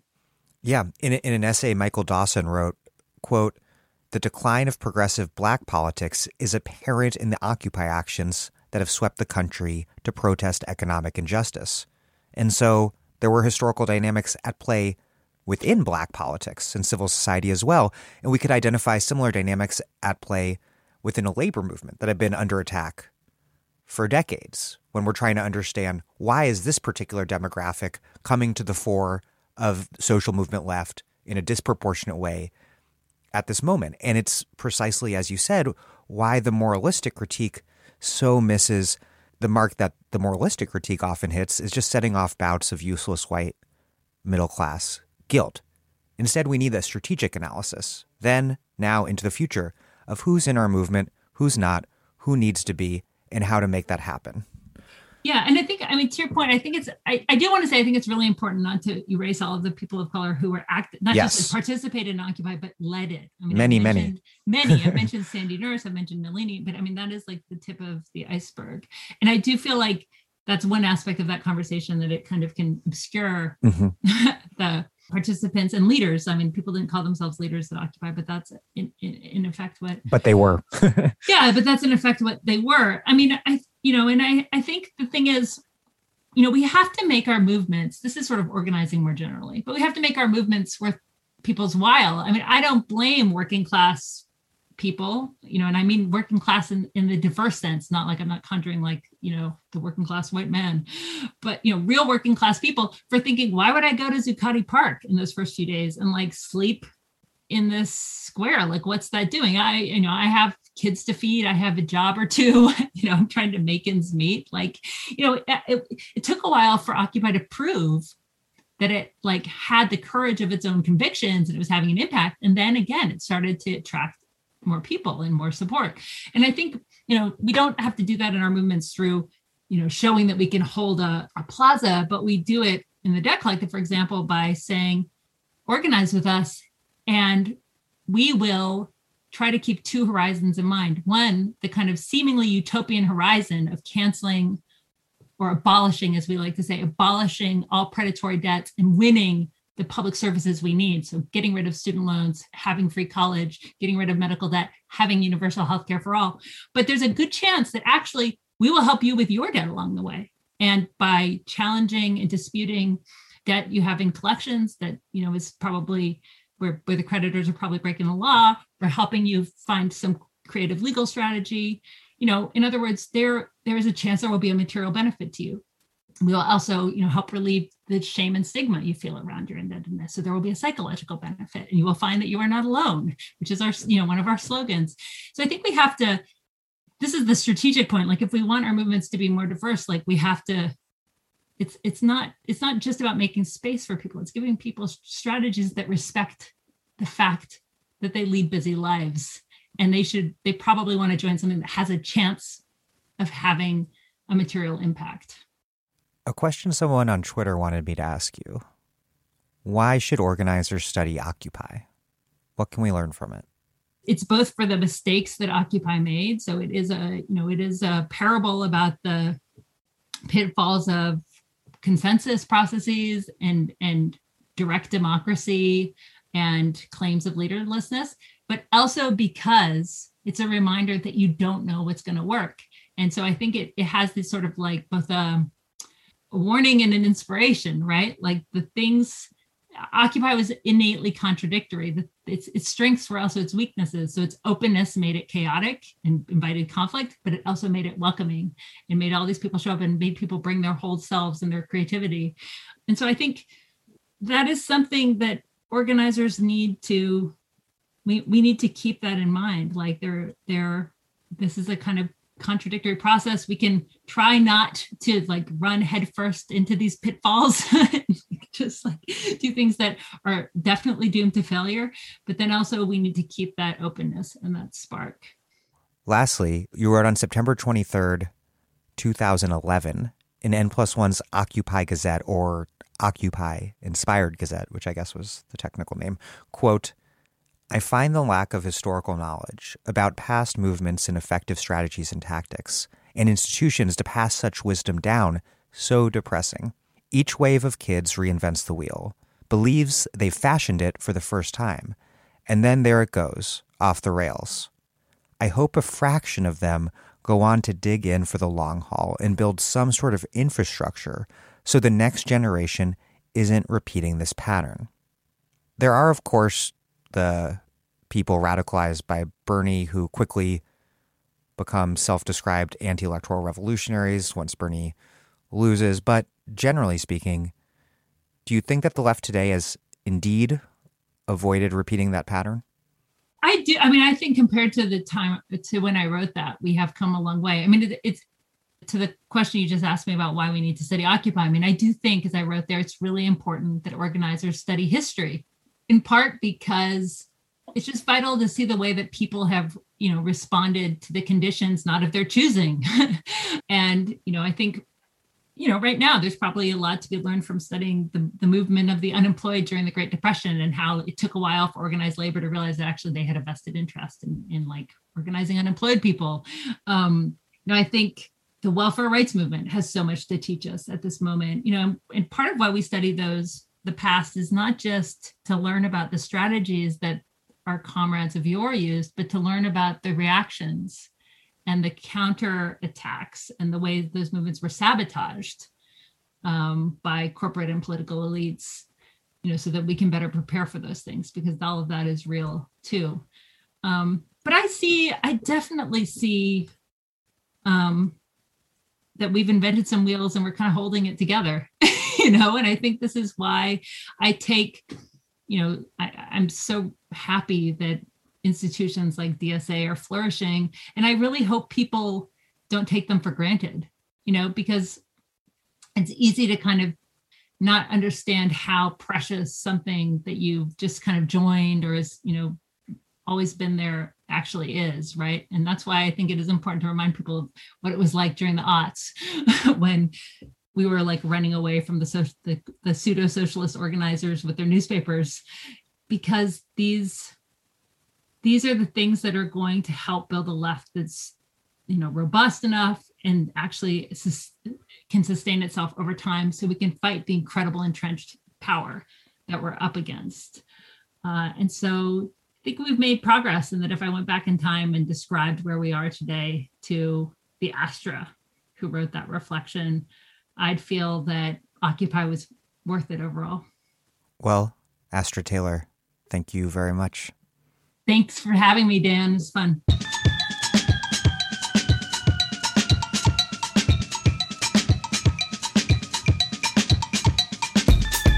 Astra Taylor is a regular guest host here on The Dig, a filmmaker, writer, and political organizer. She is co founder of the Debt Collective, director of multiple documentaries, including What is Democracy, the author of books, including, most recently, Remake the World Essays, Reflections, Rebellions.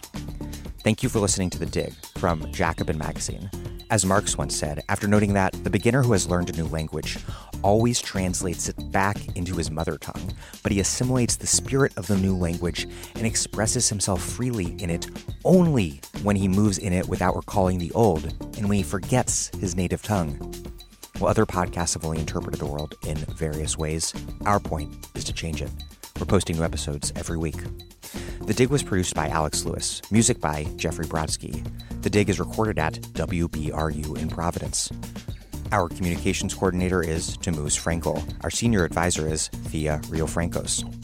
Check out our vast archives and freely available copies of the Dig newsletter at thedigradio.com. Follow us on Twitter at thedigradio, and please find us wherever you get podcasts and subscribe. If it's on iTunes, please also leave us a nice review. Those reviews help introduce us to new listeners. But what really and truly does that is you telling your friends about the show, why you listen to it, why they should listen to it, etc. Please make propaganda for us. And please do find us at patreon.com and make a monthly contribution to keep this operation up and running strong. Even a few bucks a month is huge.